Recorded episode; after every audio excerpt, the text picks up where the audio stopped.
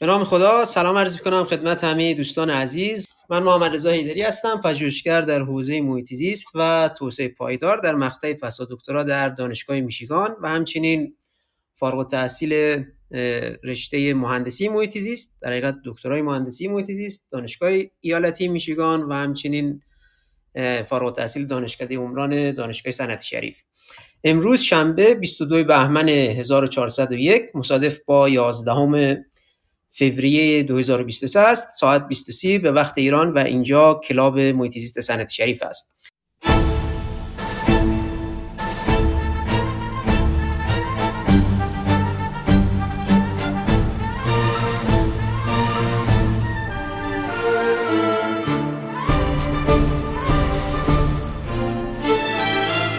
نام جاویده وطن صبح امید وطن. جلوه کن در آسمان. همچو مهر جاودان وطن ای هستی من شور و سرمستی من. جلوه کن در آسمان. همچو مهر جاودان بشنو سوز سخنم که هم آواز تو منم.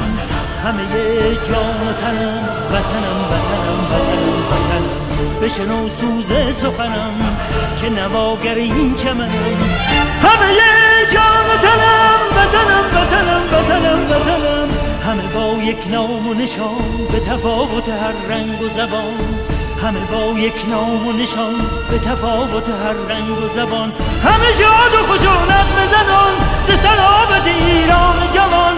به اصالت ایران کهن ز سلابت ایران جوان.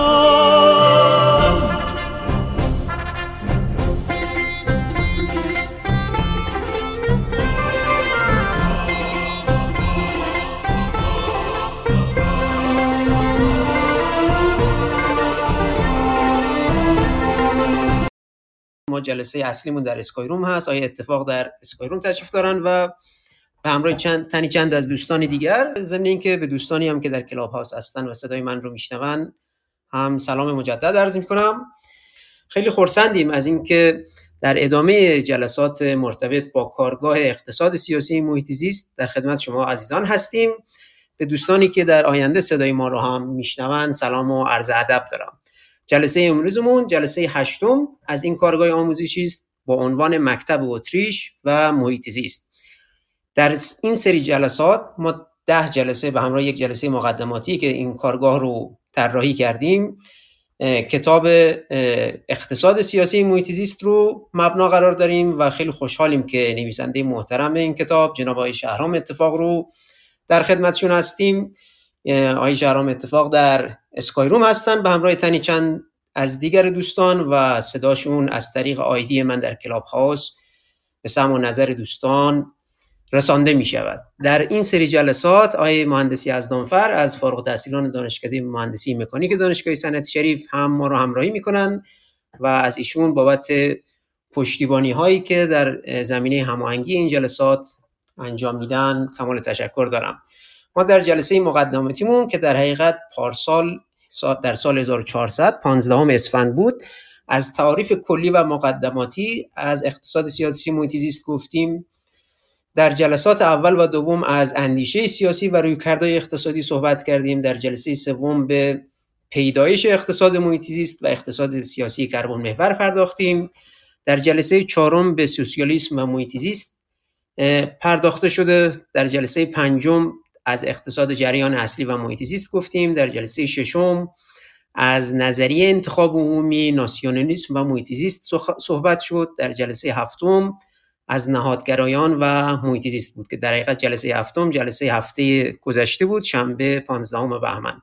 و جلسه امروز هم که همینطور که عرض کردم در ارتباط با مکتب اتریش و محیط زیست است. تمامی این جلسات قبلی به همراه این جلسه به صورت منظم ضبط میشه و در فضای مجازی به آدرس آوای محیط زیست در یوتیوب و همچنین به صورت پادکست در پلتفرم هایی مثل Castbox و Google Google Podcast در دسترس دوستان هست. لذا دوستانی که حالا چه این جلسه و چه جلسات قبلی رو به طور کامل گوش ندادن و یا علاقه‌مند هستن که مجدد مروری داشته باشن دعوتشون می‌کنم به اینکه آوای محیط رو سرچ کنن در فضای مجازی و جلسات قبلی رو گوش بدن همچنین از صدانت هم تشکر ویژه داریم که پوشش جلسات ما رو انجام میدن و سپاسگزار این دوستان هم هستیم.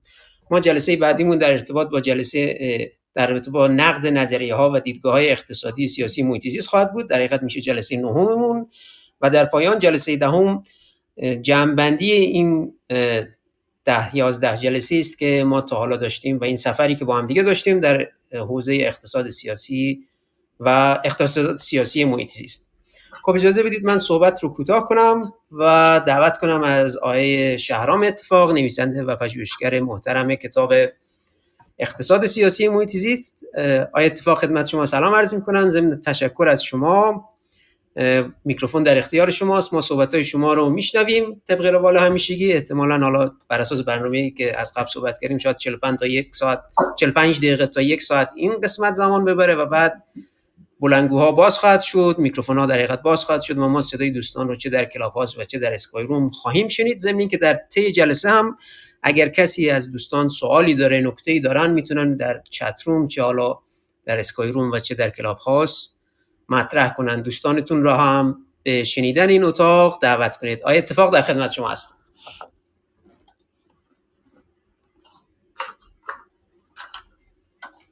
خب من سلام و عرض ادب میگم خدمت همه عزیزان حاضر در این جلسه و تشکر و قدردانی می‌کنم از آقای محمد رضای دری عزیز و آقای محمد یزدانفر عزیز که این جلسات رو از بعد و هم تا کنون در واقع مدیریت کردن و فضایی رو فراهم کردن که ما بیش از پیش در مورد مسائل محیط زیستی صحبت کنیم. از اونجایی که در حوزه اقتصاد سیاسی محیط زیست صحبت می‌کنیم خیلی از مفاهیم مشترک با مسائل اقتصاد سیاسی هم در این جلسات مطرح میشه. امروز قرار استش که بپردازیم به بحث مکتب اتریش و محیط زیست. این در واقع فصل نهم از جلد اول کتاب اقتصاد سیاسی محیط زیسته که من تلاش کردم اون مطلب اونجا بنویسم و در واقع تقریبا ما فکر می‌کنم این جلسه جلد اول کتاب رو تموم می‌کنیم و در واقع در جلسات بعدی میریم سر وقت جلد دوم کتاب. این در واقع آخرین فصلی است که ما جلد اول کتاب اقتصاد سیاسی محیط زیست مطالعه می‌کنیم. من شهرام اتفاق هستم و همچنان که بیشتر گفتم مطالعات مختصر و نوشته های مختصری در حوزه اقتصاد سیاسی محیط زیست دارم و سعی کردیم ما در این جلسات این کتاب اقتصاد سیاسی محیط زیست رو معرفی کنیم. من کوشیدم در کتاب اقتصاد سیاسی محیط زیست نظریه های گوناگون مطرح در حوزه اقتصاد سیاسی محیط زیست رو در واقع معرفی کنم و البته نسخه جدیدی که از کتاب در حال تدوین و انتشار هست مباحث جدید دیگه هم اونجا اضافه شده و مباحث قبلی هم اندکی بهش افزوده شده و فکر می‌کنم که بخشای از اون چیزی که اینجا گاهگداری گفته میشه گوشه های از آن چیزی هستش که در اون کتاب قرار است اضافه بشه. منتها فرصت نمیشه که اما اون مطالب اینجا عرضه بشه. یکی از اون مکاتب اقتصادی مشهور در دنیا مکتب اتریشه. ما در موقعی که داشتیم مکتب در واقع مینسترین یا جریان اصلی اقتصاد رو معرفی می‌کردیم من عرض کردم که امروز در دنیا اون چیزی که در دانشگاه ها و مراکز علمی و مراکز آموزشی تدریس میشه و به عنوان علم اقتصاد شناخته میشه جریان اصلی اقتصاد یا مینستریمه اما ما مکاتب دیگه ای داریم که اون مکاتب هم مکاتب مهمی هستن و ما دعاوی مهمی رو مطرح می‌کنن و خود اون شخصیت ها بعضا در همون حوزه اقتصاد جریان اصلی هم اثرات بزرگی رو گذاشتن و اونا اثرگذار بودن روی این مفاهیم و نمیشه اینا رو فراموش کرد باید به اینا توجه کن. من برای معرفی مکتب اتریش سعی کردم که برم سراغ سه تا شخصیت مهم این مکتب. و یکی از اون شخصیت ها لودویک فون میزسه که اونو به عنوان یکی از شخصیت های برجسته این حوزه می‌شناسن. شخصیت بعدی موری روتبارده که اونم یکی از شخصیت های برجسته در مکتب اتریشه و شخصیت سوم بی تردید فردریش فون هایکه که در جمع اقتصاددانای مکتب اتریش برنده جایزه اسکار بوده و شخصیت بسیار شناخته شده و مشهوریه و مطالب بسیار ارزشمندی مطرح کرده و بنابراین ما برای فهم مکتب اتریش برای آشنایی مکتب اتریش خوبه که بریم سراغ این سه تا شخص.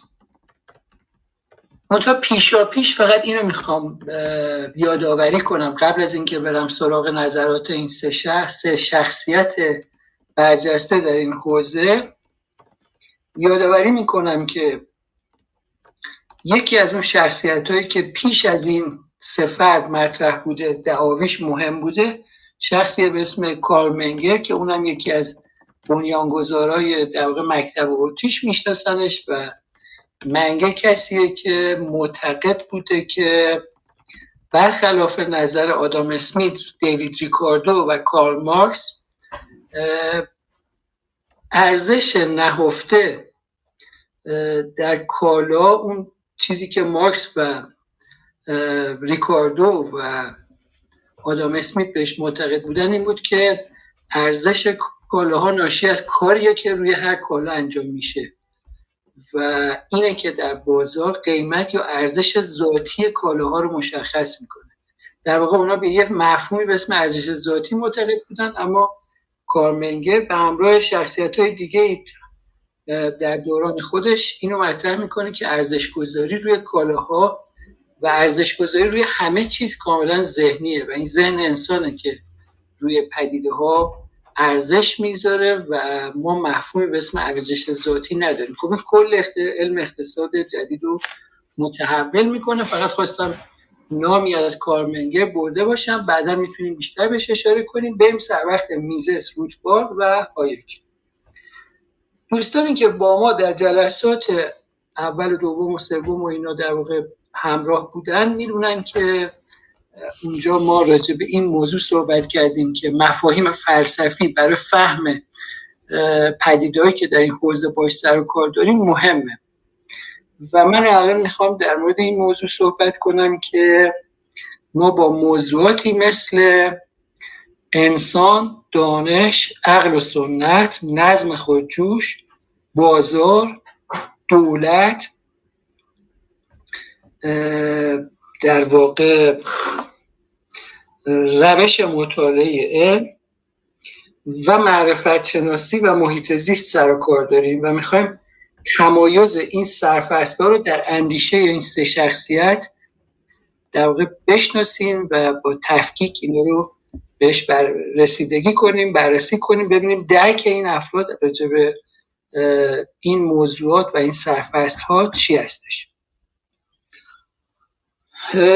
در واقع میشه گفتش که تلقی میزس از انسان این استش که انسان یک موجود کنشگریه و یک کتاب مشهوری داره میزس به اسم کنش انسانی. می‌دونیم که آدام اسمیت در اون کتاب مشهور ثروت مللش توضیح میده که افراد در جامعه به دنبال منافع شخصی خودشون هستن و از رهگذر این پیجوی منافع شخصی خیر عمومی حاصل می شود و خب نقدای زیادی به این دیدگاه بود که چرا افراد در واقع فقط بشه به دنبال منفعت شخصی خودشون هسته توضیح که میزس در مورد رفتار انسان میده میگه که انسان موجود کنشگریه که این کنش او می‌تونه شامل مجموعی از رفتارها باشه که یکیش می‌تونه این باشه که شما دنبال منافع مثلا اقتصادی خودتون باشید. اما ممکنه شما بخشی از وقت و اوقات روزانهتون رو مثلا صرف امور خیریه بکنید یا مثلا به دوستانتون به صورت رایگان کمک کنید زبان بیاموزید یا آموزش بدید یا هر کار دیگه بکنید. بنابراین در واقع آن چیزی که میزس مطرح می‌کنه تعریفی که از انسان میده اینه که انسان یه موجود کنشگریه که در هر لحظه دنبال بهتر شدن وضعیت خودشه. اما این بهتر شدن وضعیت انسان به منزله نیستش که همش دنبال منافع شخصی خودشه. منظور منافع اقتصادیه. ممکنه که اون فرد بخشی از وقت شخصی خودش رو صرف فراگیری مثلا موسیقی بکنه یا بره توی طبیعت مثلا زباله ها رو جمع بکنه برای کمک به محیط زیست. این احساس بهتری به اون میده و بنابراین Human Action کتاب معروفیه که میزس داره و تعریف متفاوتی از انسان به مثابه یه موجود کنشگر میده و اینم در واقع ارزش زیادی توی اون فضای علم اقتصاد به خودش اختصاص میده. در این حال روتبار تقریبا با این مفهوم نزدیک اما هایک فردریش فون هایک نگاه میزس رو در مورد انسان به این شکل نمیپذیره و نگاهی که هایک به انسان داره این هستش که تصمیم گیری های انسان ناشی از سه منشأ عقل و سنت و غریزه است.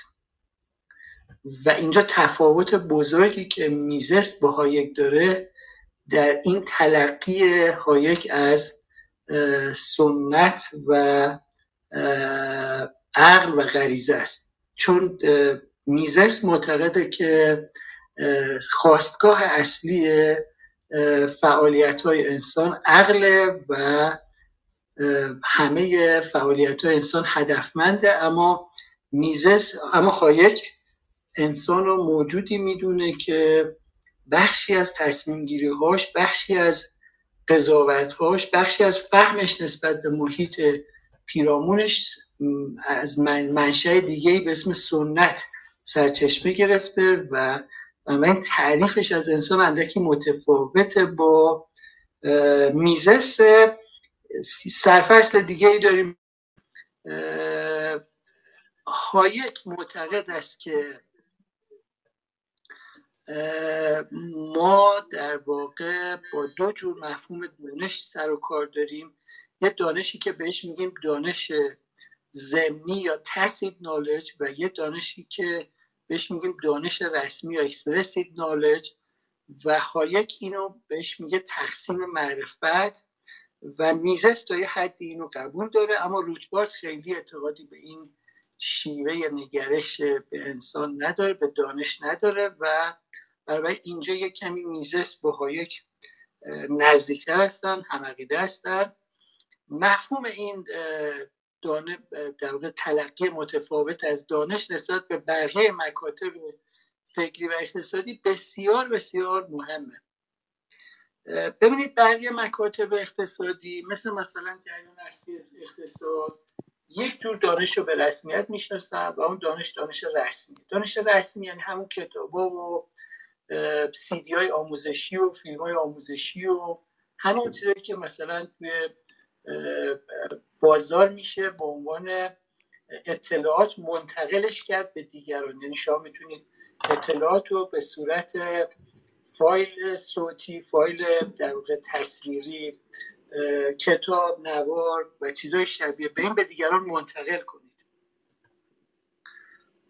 اما دانش زمینی این ویژگی رو نداره. دانش زمینی کاملا منحصر به فرد و شخصیه و اتریشیا معتقدن که تفاوت بزرگی که بین اتریشیا و بقیه وجود داره مکتب اتریشیا و بقیه تفاوت بزرگی که در مورد فهمشون از دانش وجود داره این هستش که بخش بزرگی از دانش بشری اون دانش زمینی و تلویحی تحصیل نالج نه اون دانش رسمی. و علت اینکه یه افرادی توی جهان تبدیل میشن به افراد کارآفرین مخترعان و مبتکران و نوآوران. این دانش زمینی اوناست. برای همین شما می‌بینید که افراد زیادی میرن. مثلا فرض کنید که رشته کامپیوتر تحصیل می‌کنن و با کامپیوتر آشنا هستن و از, میون اونا مثلا چند تا شخصیت بیرون میاد مثل مثلا بیل گیتس یا مارک زاگربر یا کسای شبیه به اینا که اینا یک کارایی در این حوزه می‌کنن که بقیه انجام ندادن. یا اشخاصی رو سراغ داریم که اینا مثلا مخترعین و مبتکرینی هستن اما شما نمی‌تونید اختراع کردن یا نوآوری رو به صورت دانش رسمی در یه دوره آموزشی به بقیه بیاموزید. یعنی شما نمی‌تونید یه دوره آموزشی برگزار بکنید و بگید همون کسایی که تو این دوره آموزشی شرکت می‌کنن بعد از پایان اتمام دوره تبدیل به مختره و مبتکر میشه. علتش وجود همین دانش زمینی این دانش زمینی قابل انتقال نیست. مثل مثلا دوچرخه سواری میمونه. شما ممکنه که جزوه های زیادی در مورد دوچرخه سواری بخونید اما اینکه چجوری دوچرخه رو برانید یه دانش زمینیه بنابراین یه تفاوت بزرگی که بین در اتریشیا با بقیه مکاتب وجود داره درک و فهم اونا از دانشه و اونا معتقدن که بخش بسیار بزرگی از دانش بشری دانش زمینیه و بخش بسیار کوچکی از دانش بشری اون دانش رسمیه که مکتوب شده و قابل انتقاله. هایک این مفهوم دانش رو اسمش رو می‌ذاره تقسیم معرفت. یعنی میگه که این معرفت معرفت یا آگاهی بشری تقسیم شده بین افراد مختلف. به بیان دیگه میگن همه چیز رو همگان دانند. یعنی شما نمی‌تونید همه دانش بشری رو در یه جا جمع بکنید. چرا نمی‌تونید چون شما فقط می‌تونید بخشی از دانش رسمی رو در یه جا جمع بکنید. نمی‌تونید همه دانش غیر رسمی رو در یه جا جمع بکنید. این بحث اهمیتش کجا در واقع نمود پیدا می‌کنه؟ جایی که مثلا فرض کنید که ما می‌خوایم مسئولیت های متعددی رو در اختیار چند تا کارگزار دولتی قرار بدیم و گمان می‌کنیم که اونا می‌تونن به جای همه افراد جامعه بهترین تصمیم ها رو بگیرن در حالی که وقتی دانش اینجوری گسترده شده باشه بین افراد مختلف جامعه بهترین تصمیم از منظر مکتب اتریش فقط می‌تونه توسط جامعه توسط بازار گرفته بشه. خب در مورد عقل و سنت هم تفاوت روشنی بین میزس و روتبارد و هایک وجود داره.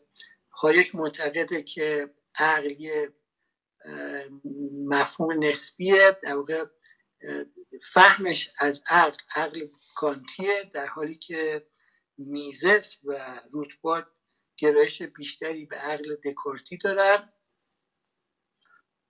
در مورد نظم خودجوش باز یه تفاوت های جدی وجود داره. طرفداران نظام بازار از زمان آدم اسمیت به بعد معتقد وجود نظم خودجوش هستن. مثلا بازار رو یه نظم خودجوش می‌دونن و در واقع معتقدن که این رو کسی سازمان نداده. به صورت کاملا خودجوش تبدیل به یه نظم اجتماعی شده. و به همین دلیل مثلا آدم اسمیت میگفتش که صحبت از دست نامرئی یا آن ویزیبل هند می‌کرد. می‌گفت یه دست نامرئی در بازار وجود داره و خودش همه چیز رو سامان میده.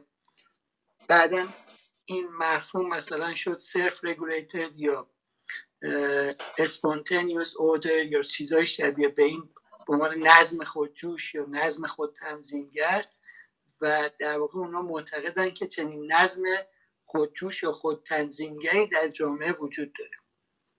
منتها تفاوتی که بین میزس و روتبارد و هایک در فهم این نظم خودجوش است خیلی مهمه. برای اینکه میزس معتقده که نظم خودجوش مبتنی بر عقل و مبتنی بر هدفمندی انسانه. یعنی اون نظم خودجوشی که در جامعه شکل گرفته کاملا هدفمنده و بر اساس عقل انسان طراحی شده. مثلا فرض کنید وقتی داریم راجع سازوکار بازار صحبت می‌کنیم جایی که افراد با حق داشتن مالکیت خصوصی به مبادل آزاد کالاها می‌پردازن که این تعریف بازاره اونجا میزس معتقده که این عقل انسانه که داره این سازوکار رو هدایت می‌کنه. در حال که هایک معتقده که ما با سه جور پدیدار مواجه هستیم. پدیدارهایی که طبیعی هستن مثل مثلا چرخش مثلا کره ماه دور سیاره مثلا دور مثلا سیاره زمین. این چرخش کره ماه دور دور سیاره زمین یه نظم طبیعیه که خارج از اراده انسانه. نظم های خودجوشی که به این مفهومه که نظم خودجوش به این مفهومه که عامل انسانی داره. اما توسط عقل انسان درست نشده. یعنی مثلا فرض کنید که به عنوان یه نمونه خیلی خوب زبانی که ما باش صحبت می‌کنیم درسته که عامل انسانی داره. اما این یه در واقع کاملا برنامه‌ریزی شده و آگاهانه طراحی نشده. یعنی یه عده نیومدن بشینن و چیزی به اسم زبان رو درست کنن و بگن که ما در ما در قصد داریم مثلا زبان فارسی رو طراحی کنیم درست کنیم و از فردا صبح همه مثلا به این زبان تکلم کنن. این زبان به عنوان یه نمونه خیلی شاخص یه نظم خودجوشه که به صورت تجریجی به وجود اومده.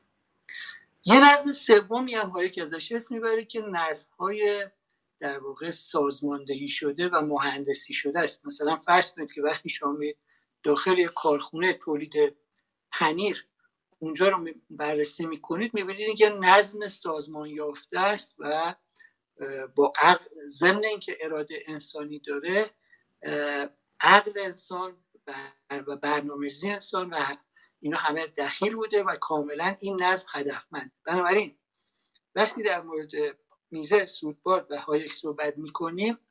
همه اونا مثل آدم اسمیت معتقد به مفهوم نظم خودجوش هستند به ویژه میزس و هایک در این مورد اظهار نظر مشخصی دارن. اما میزس این نظم خودجوش رو هدفمند و ناشی از عقلانیت انسانی می‌دونه در حالی که هایک معتقده که به سه جور در واقع نظم طبیعی سه جور نظم نظم طبیعی نظم خودجوش و نظم سازمانی.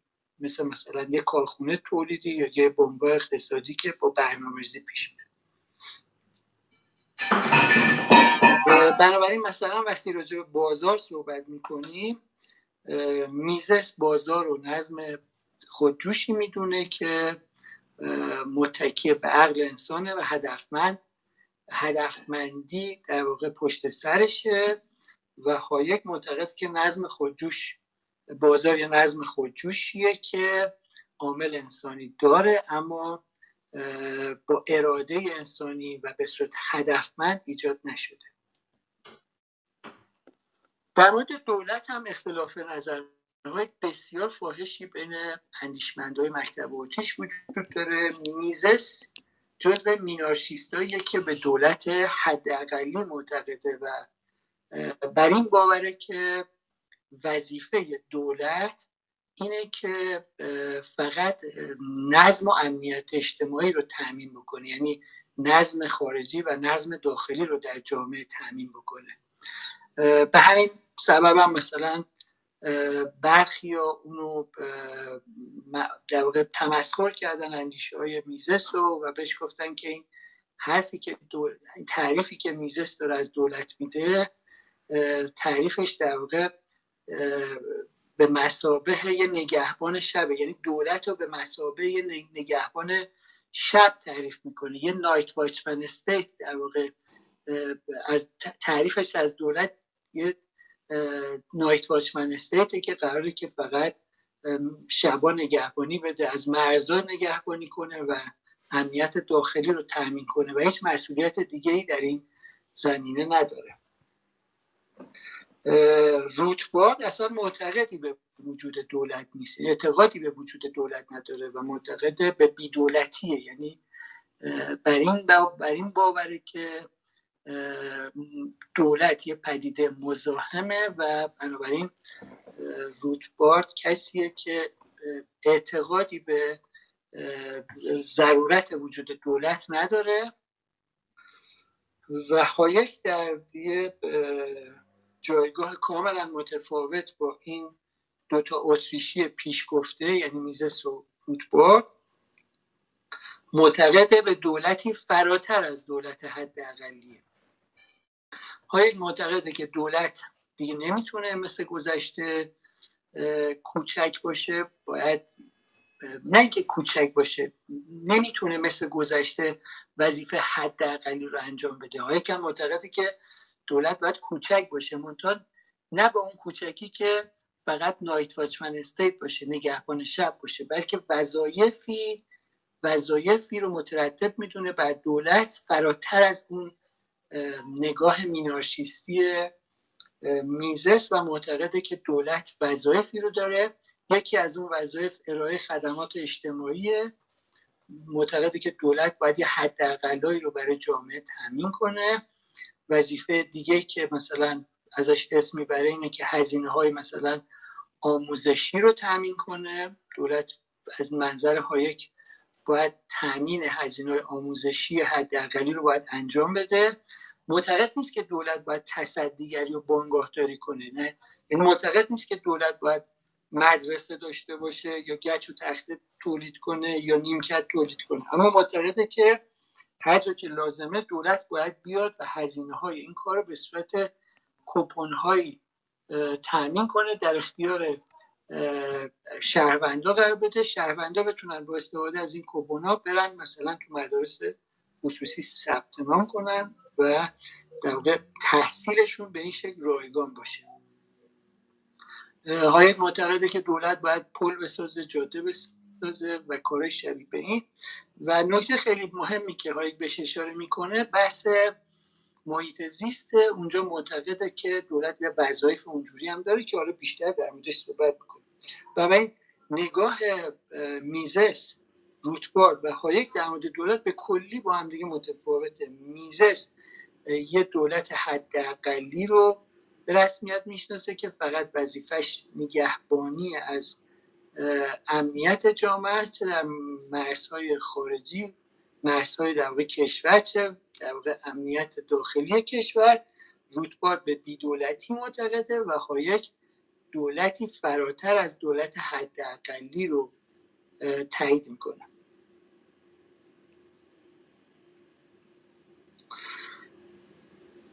از منظر روش مطالعه علم اینا باز نگاه متفاوتی اتریشیا به روش مطالعه علم دارن.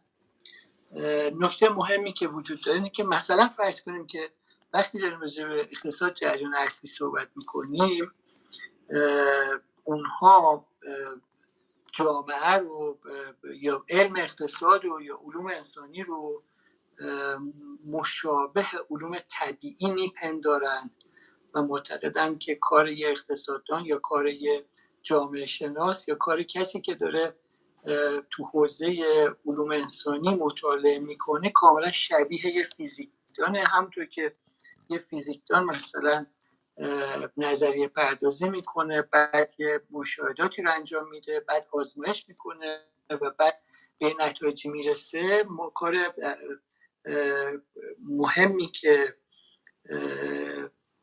یه تحلیلگر یا پژوهشگر حوزه علوم انسانی هم باید انجام بده همینه. اما تفاوت بزرگی که مکتب اتریشیا با اون روی کرد دارن اینه که به هیچ وجه این روش مطالعه علم رو قبول ندارن و معتقدن که یعنی در فلسفه علم با اونا کاملا با اون نگرش اول کاملا در تخالف هستن و معتقدن که روش صحیح مطالعه جوامع انسانی روش صحیح علوم انسانی روش علم فلسفه علم در علوم انسانی هستش که این شیوه بررسی مفاهیم علوم انسانی به کلی متفاوته با علوم تجربی. علت خیلی ساده است. و اینکه شما وقتی مثلا دارید روی نقطه انجماد یا نقطه جوش آب مطالعه می‌کنید. آب همیشه در یه دمای مشخصی به جوش میاد و در یه دمای مشخصی هم منجمد میشه. افزایش و کاهش ارتفاع نسبت به سطح دریا می‌تونه نقطه انجماد یا نقطه جوش آب تغییر بده و اینا همش قابل پیش بینیه و چرا اینجوریه؟ برای اینکه مولکولای آب هیچ وقت رفتار متفاوتی نشون نمیدن. مولکولای آب همیشه یه رفتار تکراری و ثابتی نشون میدن و بنابراین وقتی ما داریم تو فضای علوم تجربی مطالعه می‌کنیم تو فضای علوم طبیعی هستیم مولکولای آب همیشه عناصر طبیعی همیشه رفتارهای قابل پیش بینی و ثابتی دارن. در حالی که اتریشی ها معتقدن که در وقتی وارد حوزه علوم انسانی میشیم انسان ها کاملا رفتارهای متفاوتی رو می‌تونن از خودشون نشون بدن و شما نمی‌تونید رفتارهای انسان رو در واقع به صورت قابل تکرار پیش بینی بکنید. این نگرش کاملا با نگرش مثلا مارکسیستا متفاوته برای اینکه مارکسیستا معتقدن که افراد مثلا متاثر از طبقه اجتماعیشون می‌تونن رفتارهای کاملا یکسانی رو انجام بدن یا رفتارهای قابل پیش بینی رو انجام بدن در حالی که ها معتقدن که این شیوه نگرش به منظره اینه که شما انسانها رو به مسابه مولکولای آب تصور کنید که همیشه رفتارشون تکراریه. در حالی که ما بارها و بارها دیدیم که انسانها مثلا از منظر طبقه اجتماعی کاملا رفتارهای متفاوتی کردن. شما می‌دید مثلا شخصیت هایی که متعلق به یه طبقه اجتماعی مثلا ثروتمندی بودن مثل مثلا فرض کنید که چگوارا یا شخصیت های دیگه اومدن وارد فضای سیاسی و فکری متفاوتی شدن که و یه در واقع طبقه دیگه رو نمایندگی کردن. بنابراین علت سادهش اینه که افراد به دلیل اون وضعیت مثلا طبقاتی خودشون هیچ وقت قابل پیش بینی نیستن. بنابراین ما با دو تا شیوه کاملا متفاوت در روش مطالعه علم یا در واقع در فلسفه علم با دو تا شیوه کاملا متفاوت مواجه هستیم و اتریشی ها این تفاوت و نگاه تفاوت نگاه با بقیه دارن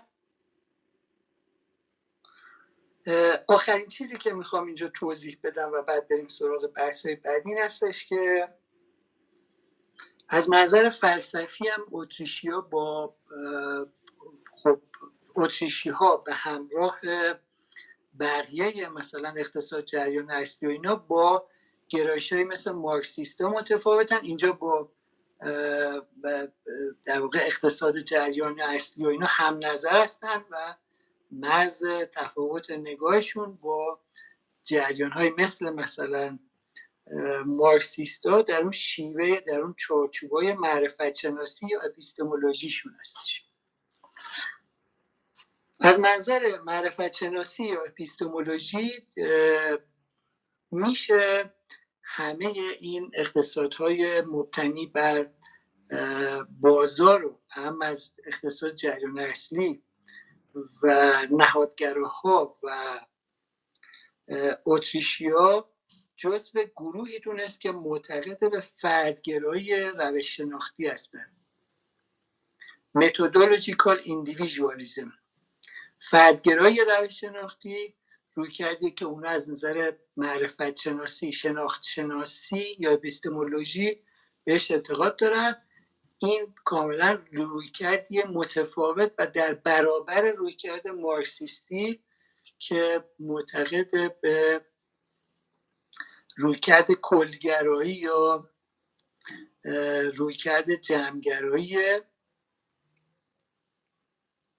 و تفاوتشون هم در اینه که کسایی که معتقد به جمعگرایی معرفت شناسی یا کلگرایی معرفت شناسی هستن رفتارهای اجتماعی افراد رو تابعی از یک جمع یا یک کل می‌دونن و گمان می‌کنن که می‌تونن رفتار افراد رو با اتکای به اون کل تعریف کنن. مثلا مارکسیستا به یک کلی به اسم طبقه معتقدن طبقات اجتماعی رو عامل اصلی تصمیم گیری های افراد می‌دونن در حالی که طرفداران اقتصاد بازار و کسایی که مثل مثلا اتریشیا مثل مثلا نهادگراها مثل مثلا جریان اصلی اقتصاد اونا معتقد به فردگرایی روش شناختی هستند و اعتقادی ندارن که شما می توانید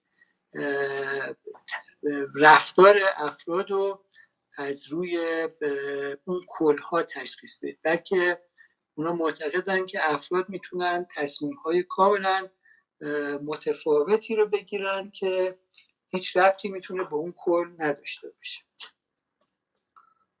خب اینایی که ارز کردم تقریبا جزو مهمترین بخشایی که لازم بود بگم من فقط اینو یادآوری می‌کنم. مثلا برای فهم اون چیزی که من عرض کردم که در واقع برخی از اندیش حوزه های فکری مکاتب فکری مثل مثلا مارکسیستا به اون جمعگرایی یا کلگرایی روش شناختی اعتقاد دارن بهش میگن methodological holism یا methodological collectivism به این دلیل که مثلا مارکس معتقد بود که جامعه عین عبارت مارکس می‌خونم. جامعه عبارت از افراد نیست. جامعه مجموع روابط و مناسباتی است که این افراد در آن قرار دارند این منشأ این جمله رو در یک کتابی من نوشتم و دارم از روم می‌خونم. بنابراین با این نگرش ما مواجه هستیم در حالی که در روی کردی که معتقد به معرفت شناسی مبتنی بر فردگرای روش شناختی یا متدولوژیکال ایندیویژوالیزم هستش افراد به عنوان اتم های پایه هر فعالیت اجتماعی شناخته میشن. یعنی افرادن که شناخت اونا کنش اونا باعث شکلگیری یه امر جمعی میشه و بنابراین دو تا نگرش کاملا متفاوت در این حوزه است. خب وقتی که به محیط زیست می‌رسیم اونجایی که در مقصد اصلی بحث ماست اینجا با یه تفاوت فاحشی مواجه هستیم. این تفاوت فاحش این هستش که میزس به عنوان کسی که طبعا دولت حداقلی معتقد بوده. معمولیتی برای دولت در مورد محیط زیست متصور نبوده. البته علت هم قابل فهمه برای اینکه میزس در واقع یکی از اون اشخاصی بوده که در واقع در یه دوره تاریخی خاصی زندگی می‌کردی که هنوز مسائل محیط زیستی خیلی اهمیت پیدا نکرده بوده. من یه مقاله همینجا نوشتم که در یکی از مجلات چاپ شده. غیر از اون بحثایی که توی کتاب اقتصاد سیاسی محیط زیست کردم اگه بتونم اینو برای شما میفرستم توی گروه و توی همین خدمتتون شود که اسکایپ. اونجا تو اون تحلیل تاریخی نوشتم که مثلا فرض کنیم که سخنرانی های میزس درباره دولت حداقلی مربوط به سال 1959 و میزس در واقع سال 1969 در سن 88 سالگی به تدریس خودش در دانشگاه خاتمه میده و روتبارد هم همینطوره. روتبارد هم کسیه که اصلا اعتقادی به دولت نداره و معتقد به بیدولتیه و اونم یکی از مهمترین کتابایی رو که نوشته که در مورد محیط زیست هم اظهار نظر کرده در سال 1970 نوشته. در حالی که مهمترین در واقع بحران های محیط زیستی ما از 1970 به بعد شروع میشه. یعنی سال مثلا 1985 ما شاهد برگزاری نخستین کنفرانس بین المللی مربوط به حفاظت از لایه اوزون در وین هستیم. و من می‌خوام بگم که بخشی از این کم توجهی میزس و روتبارد تا یه حدی به مسئله محیط زیست اینه که هنوز محیط زیست در اون دوران هم شکل نگرفته بوده و مشکلات و بحران محیط زیستی سر بر نیاورده بودن. دوستان و همراهان عزیز ما که در جلسات قبلی با ما همراه بودن به یاد دارن که من عرض کردم که ما در تفکر محیط زیستی و سه نسل تفکر محیط زیستی روبرو بودیم. نسل اول تفکر محیط زیستی عناصر محیط زیستی رو کاملا مجزا و منفک از همدیگه میپنداشت. یعنی تصور می‌کرد اگه اینجا یه درختی بریده بشه خب این ربطی به اون ماهی که اونجا توی اقیانوس داره زندگی می‌کنه نداره. یا اگه جلوک های اون اقیانوس از بین برن اون ربطی به این جنگلی که اینجا وجود داره نداره. یا اگه گازای گلخانه مثلا منتشر بشه اینا هیچ ربطی هم به بقیه توی دنیا ندارن. اگه ما مقدار زیادی مثلا مواد سمی توی زمین بریزیم و این بره زیر وارد سفره آب زیر زمینی بشه خب این ربطی به بقیه نداره.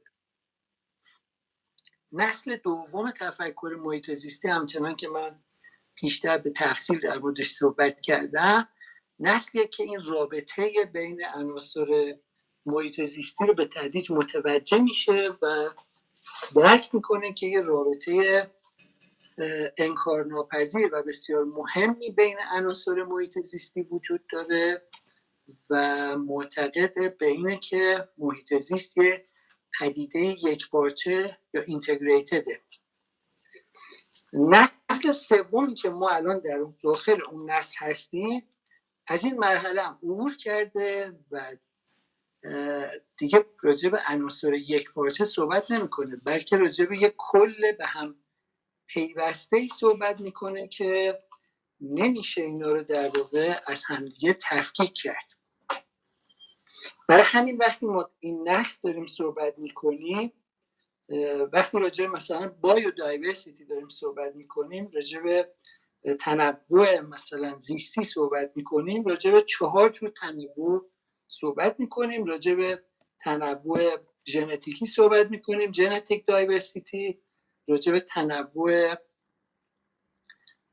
گونه ها صحبت می‌کنیم species diversity و راجع به تنوع اکوسیستم صحبت می‌کنیم. ecosystem diversity و راجع به تنوع دانش بومی در جوامع محلی صحبت می‌کنیم.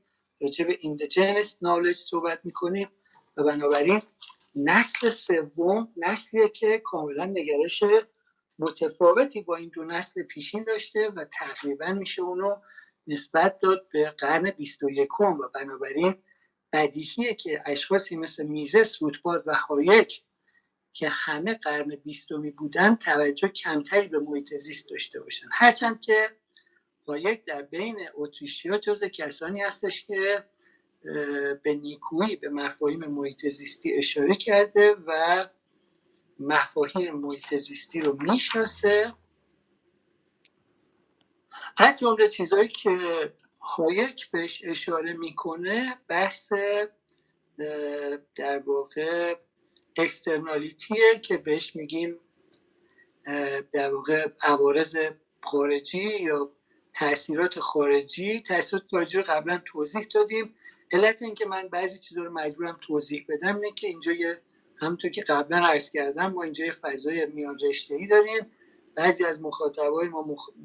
متخصص اقتصاد هم برخی هاشون متخصص محیط زیست هم برخی هاشون متخصص علوم اجتماعی هم برخی متخصص حوزه فلسفی هستن و بنابراین ممکنه که بعضی از این توضیحات من تکرار کننده یا ملال آور به نظر بیاد اما من ناگزیرم که اینا رو توضیح بدم و شما اگه احساس می‌کنید که آن چیزی که من توضیح میدم باش آشنایی کامل دارید به این نکته توجه داشته باشید که برخی از همراهان ما حوزه تخصصیشون متفاوته و بنابراین باید یک کمی در این حوزه صبور باشیم و بنابراین من بعضی چیزا مجبورم که کمی بیشتر توضیح بدم. خدمتون ارز که ما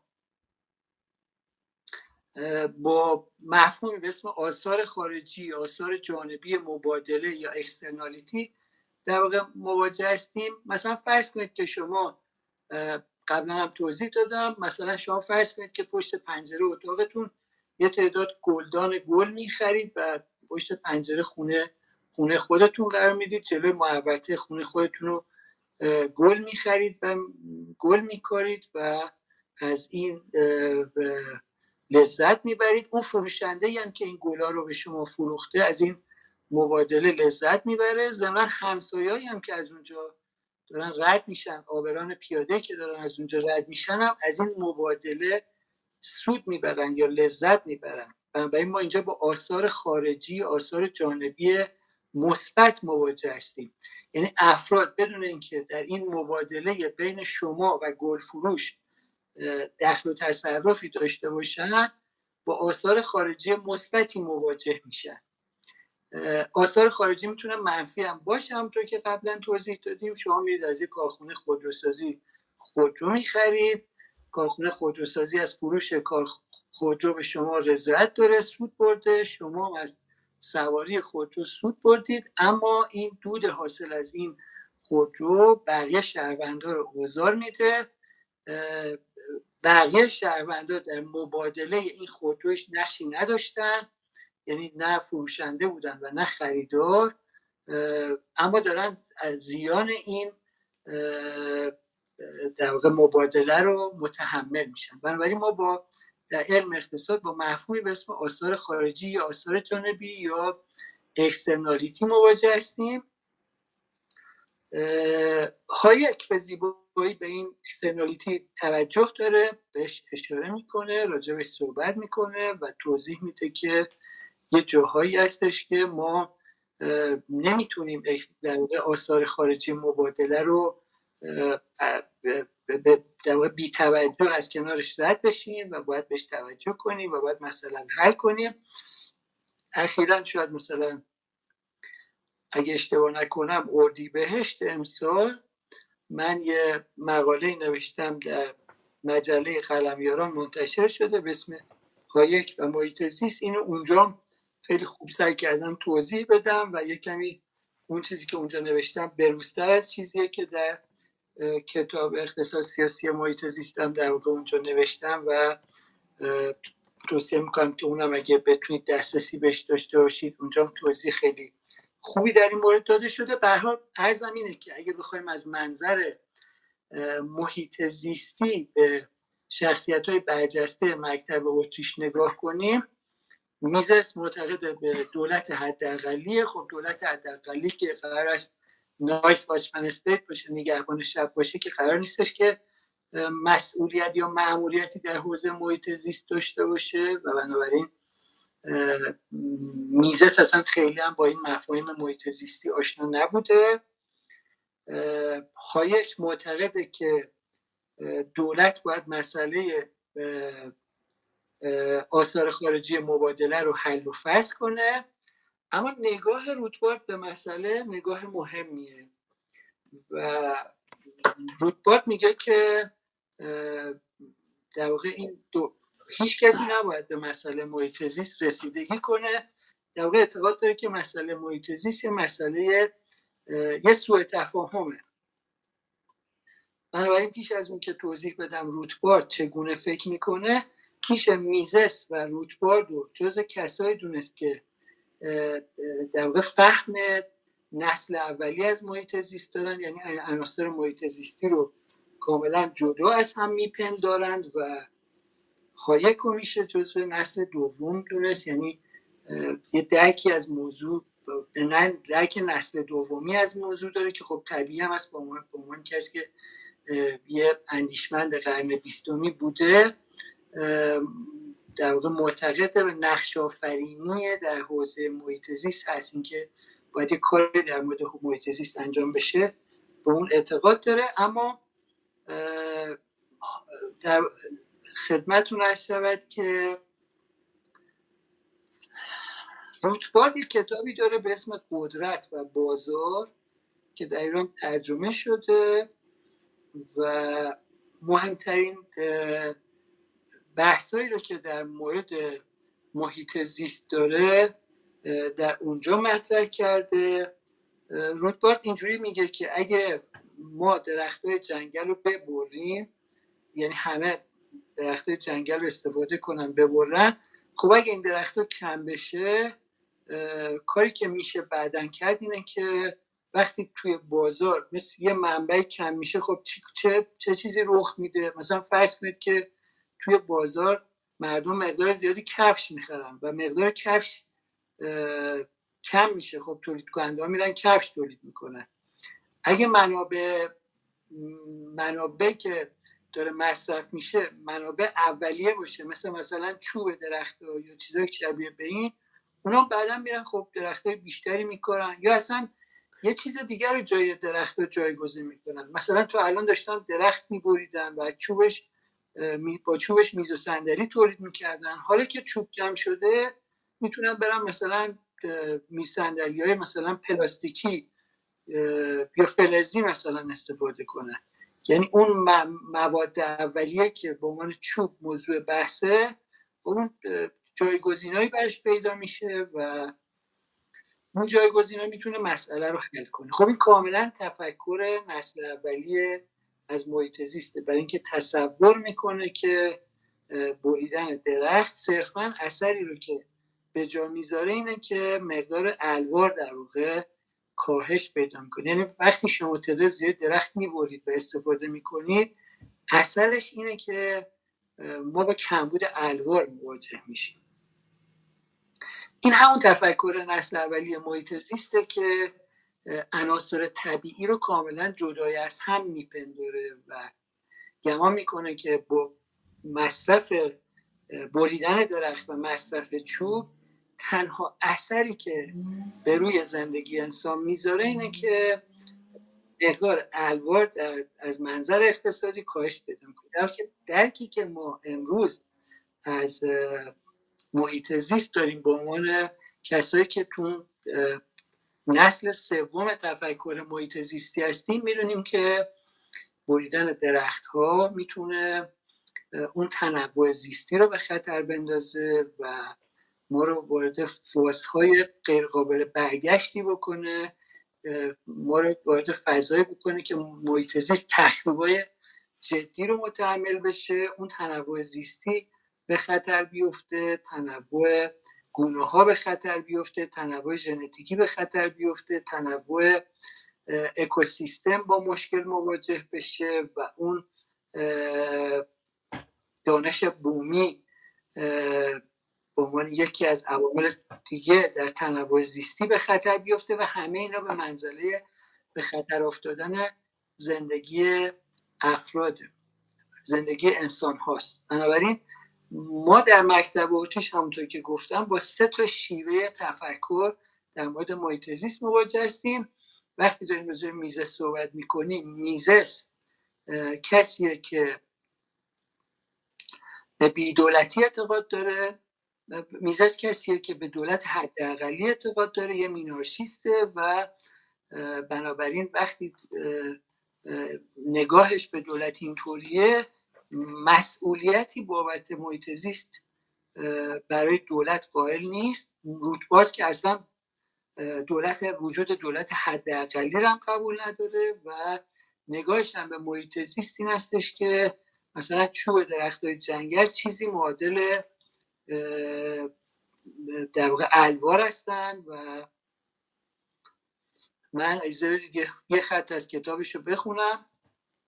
رودبارد میگه که قوانین محیط زیست استفاده از منابع تجدید پذیر تجدید ناپذیر را محدود و مالکان را به سرمایه گذاری در حفظ منابع طبیعی جایگزین مجبور می کند. تأثیر هر دو یکسان است محدود کردن تولید کنونی برای منفعت فرضی تولید آینده واضح است که درباره منابع تجدید ناپذیر حفظ منابع جایگزین مانند درخت نیز در کارخانه ها تحمیل می شود در حالی که آنها می توانستند مشغول شکل های دیگر تولید با سوداوری بیشتر باشن یعنی میگه که به جای اینکه کارخونجاتی که دارن چوبه درختها رو جنگل رو می‌برن مجبور کنید که درخت های جایگزین بکارن بذارید اونا کارشون رو بکنن و برن سراغ شکل های دیگه تولید با سوداوری بیشتر. چرا اینو میگه؟ اینکه رودبار معتقده که وقتی که کارخونجات بتونن تولید بیشتر و با قیمت ارزونتر و سودآور تایی رو انجام بدن قیمت کالا قیمت تمام شده کالاها برای انسانهای ساکن روی سیار زمین کاهش پیدا می‌کنه. این حرف درسته. یعنی اگه هرچی قیمت کالا کاهش پیدا کنه همونطور که در طی 300 سال گذشته اینجور شده و اینطور این فرایند طی شده ما این جلسه قبل توضیح دادیم. قدرت خرید مردم روی سیار زمین افزایش پیدا می‌کنه. مثلا فرض کنید که 350 سال پیش یک کارگر ساده برای خریدن یه فنجون شکر باید مثلا 6 روز کار می‌کرد. امروز مثلا یک کارگر ساده برای خرید یه فنجون مثلا چند کیلو شکر با چند با بخشی از دستمزد کمتر از یک ساعتش می‌تونه چندین کیلو شکر بخره. و من این نشون میده که قدرت خرید مردم تو این 13 سال گذشته افزایش پیدا کرده. این مفهومه. و روتبارد هم از این منظر داره از افزایش تولید داره دفاع می‌کنه. اما نکته که متوجه نیست روتبار و بهش کم توجهی می‌کنه این هستش که مسئله فقط این نیست که ما درخت رو ببریم و با کمبود الوار مواجه بشیم. مسئله اینه که وقتی ما درخت رو می‌بریم آسیب های جدی به یه اکوسیستمی داریم می‌زنیم که یه کل به هم پیوسته است و اون می‌تونه همه زندگی ما رو تحت تاثیر تحت تاثیر قرار بده. بنابراین ما با این مفهوم مواجهیم. بنابراین اگه اجازه من الان با سه تا اندیشمند در حوزه میزس روتبار و هایک مواجهتون کردم که در واقع در حوزه محیط این دعاوی رو دارن. می‌خوام اشاره هم به چند تا اسم دیگه بکنم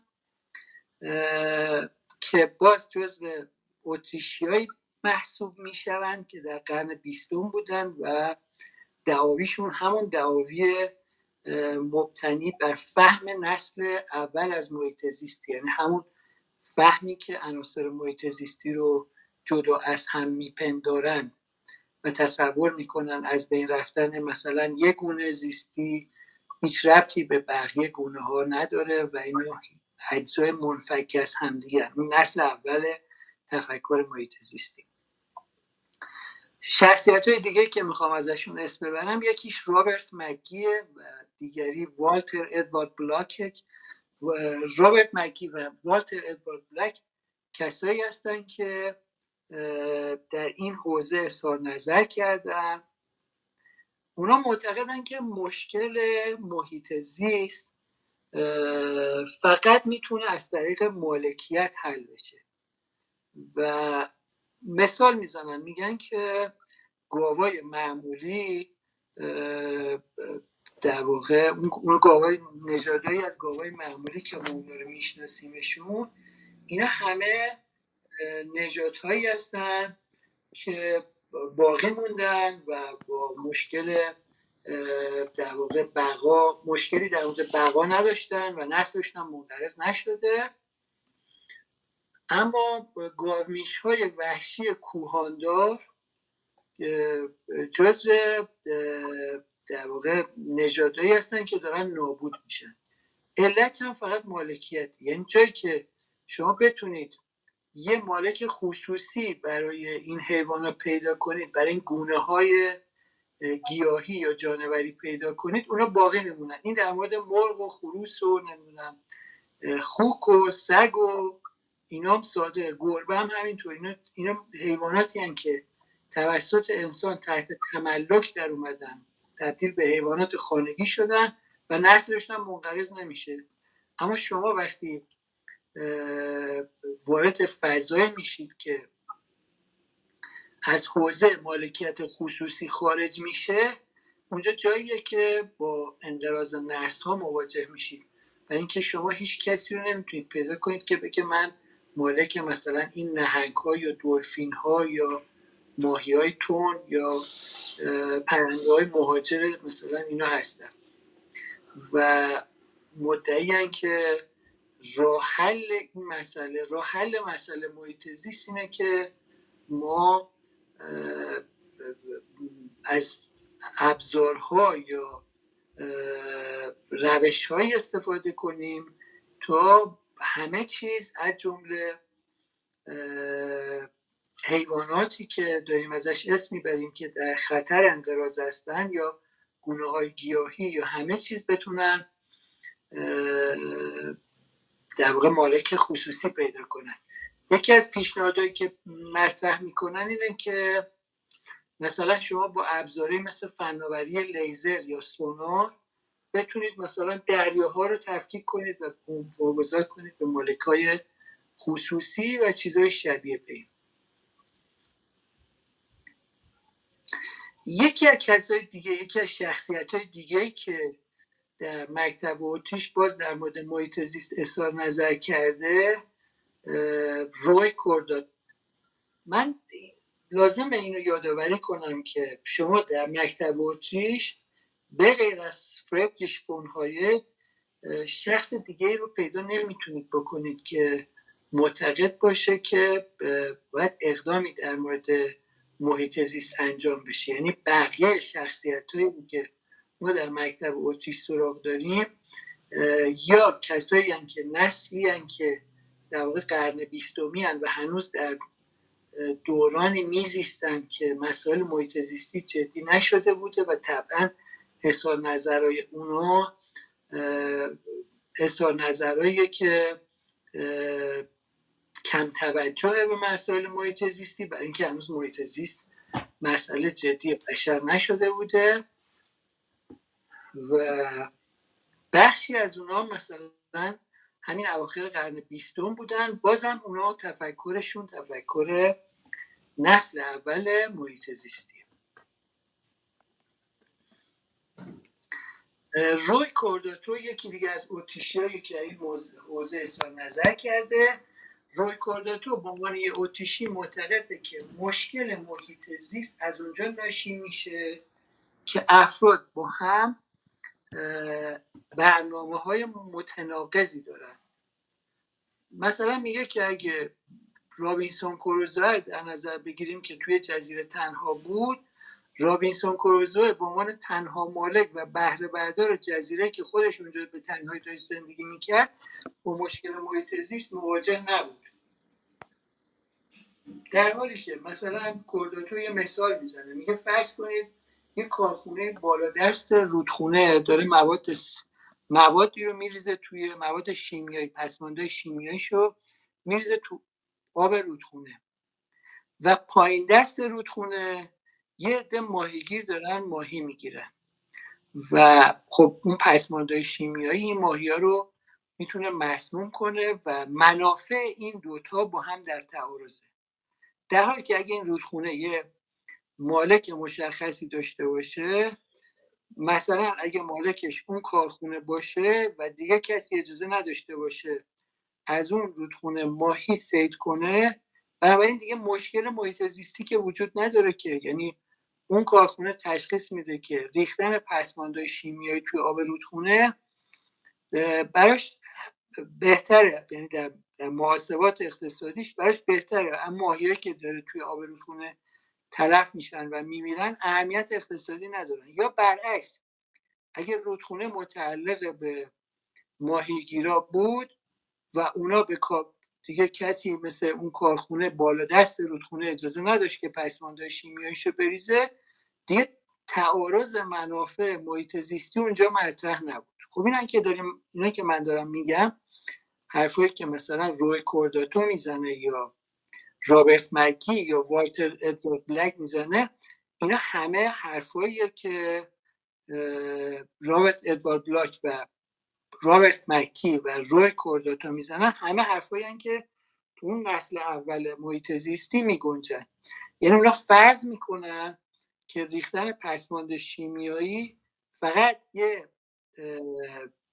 در واقع برونداد این ماجرا این هستش که یه تعداد ماهی میمیرن و این تبدیل میشه به یه زیان اقتصادی و بعد این زیان اقتصادی رو با سود اون کارخونه که داریم پسماندهای شیمیایی رو در آب رودخونه میریزه مقایسه می‌کنن دو دو تا چهار تا می‌کنن میگن خب اگه اون رودخونه متعلق به کارخونه بود یا متعلق به ماهیگیرا بود مسئله حل بود. در حالی که ما می‌دونیم که در نسل سوم محیط زیستی که داریم زندگی می‌کنیم همه حرفایی که داره زده میشه در واقع پذیرفتنی نیست و وقتی شما پسماند شیمیایی رو داخل رودخونه میریزید تنها اثرش این نیست که چند تا ماهی به لحاظ اقتصادی از بین بروند بلکه شما دارید اون تنوع زیستی رو در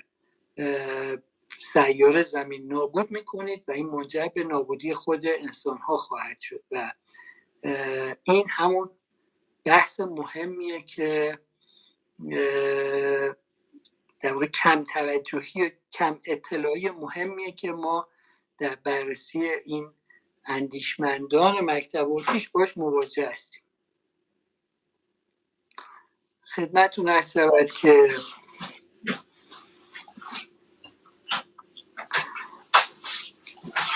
من سعی کردم این رو توی بخشی از اینا رو در کتاب اقتصاد سیاسی محیط زیست توضیح بدم و بخشیش هم در مقالاتی که نوشتم در جای مختلف منتشر شده توضیح بدم و به این خطاهای نظری این اندیشمندای اتریشی اشاره کردم و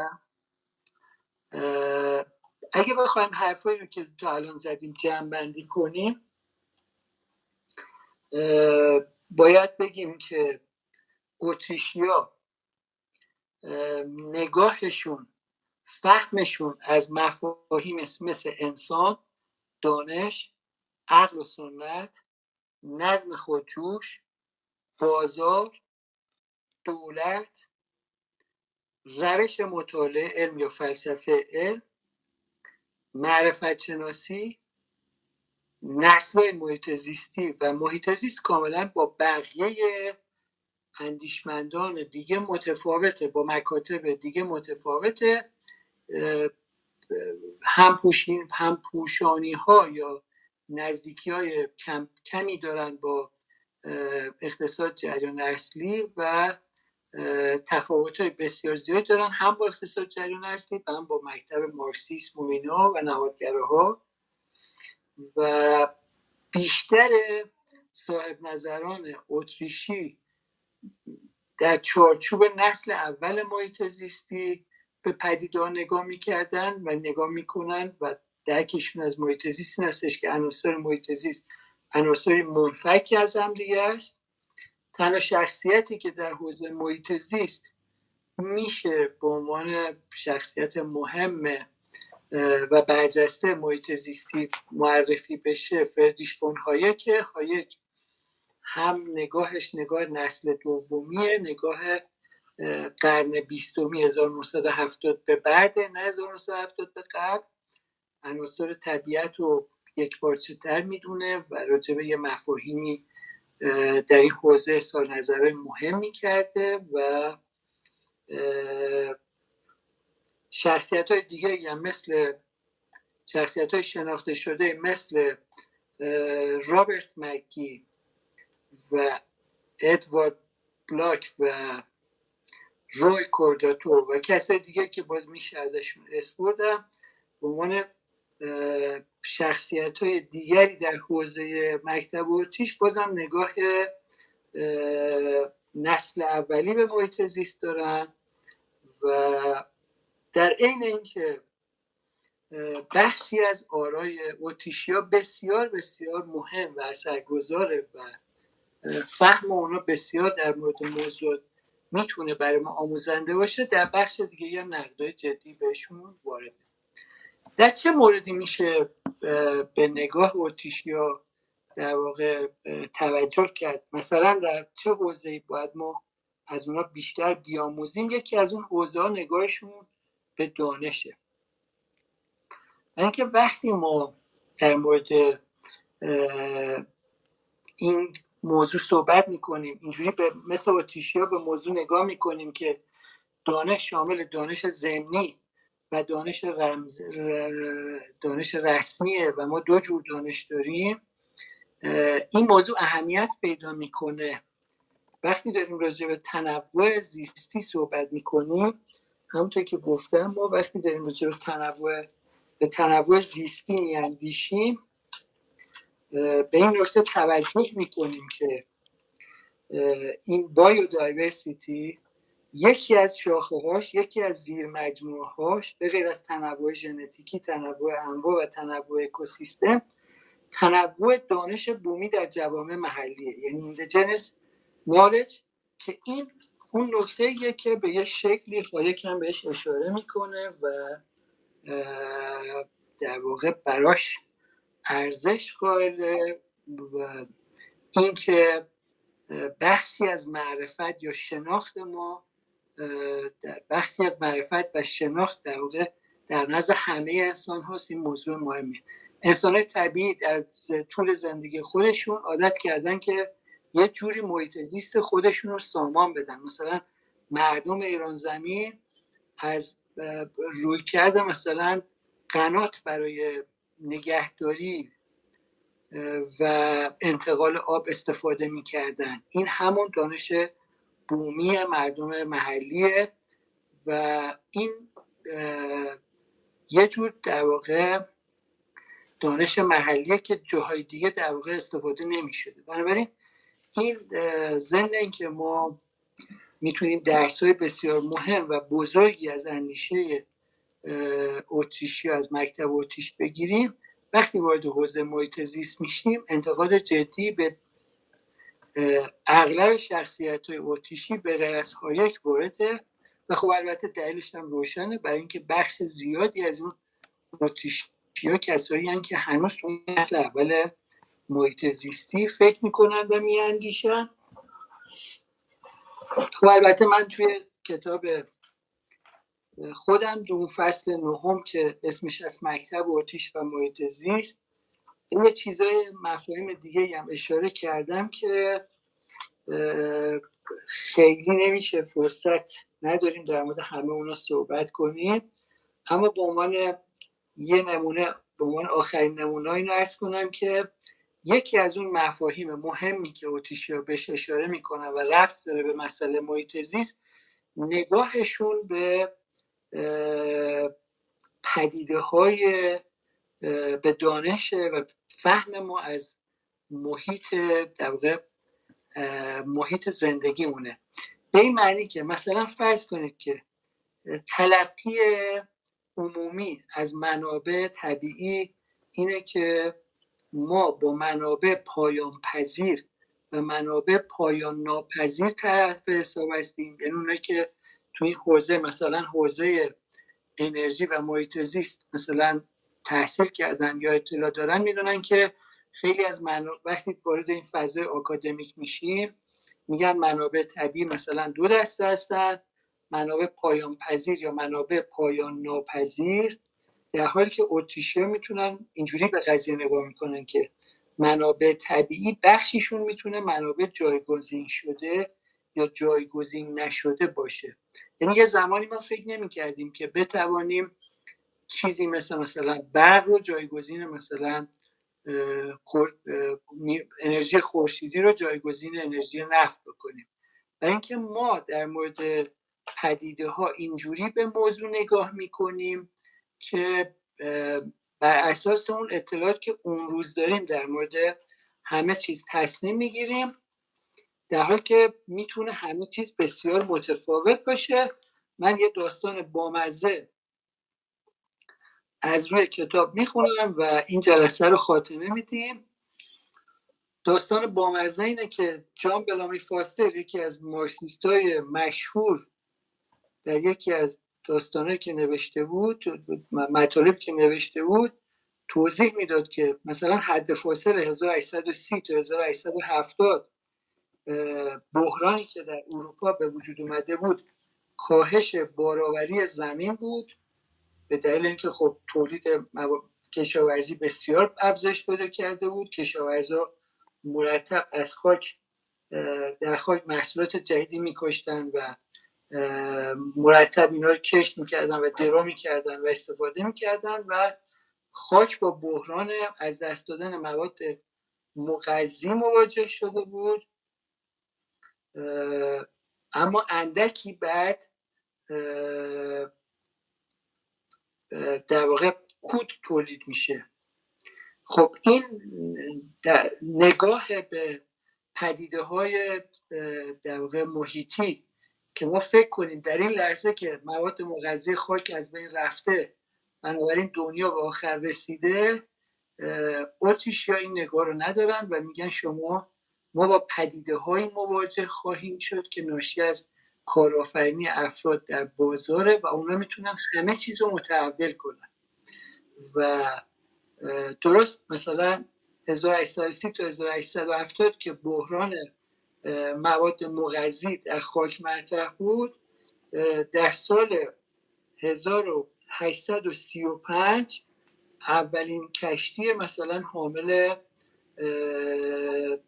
در واقع کود پهلو می‌گیره در اروپا و بعد یه جایی می‌رسه که مشکل کود حل میشه و با مزه اینه که اندکی بعد یعنی مثلا کمتر از پنجاه سال بعد بحران زیست محیطی کمبود کود به بحران زیست محیطی ازدیاد کود بدل میشه. به این دلیل که در انگلستان مثلا تعداد زیادی کالاسکای اصلی وجود داشتن که این مدفوع اسباب انقدر زیاد شده بود که این نگرانی بزرگ به وجود اومده بود و اون نگرانی بزرگ این بود که میترسیدن که تمام شهر زیر این مدفوع اسباب دفن بشه و بعد دنبال باز دوباره دنبال یه راه حل میگشتن و باز اندکی بعد مثلا خودروهای بنزینی خودروهای دیزلی وارد بازار شدن و اون بحران کود حل شد.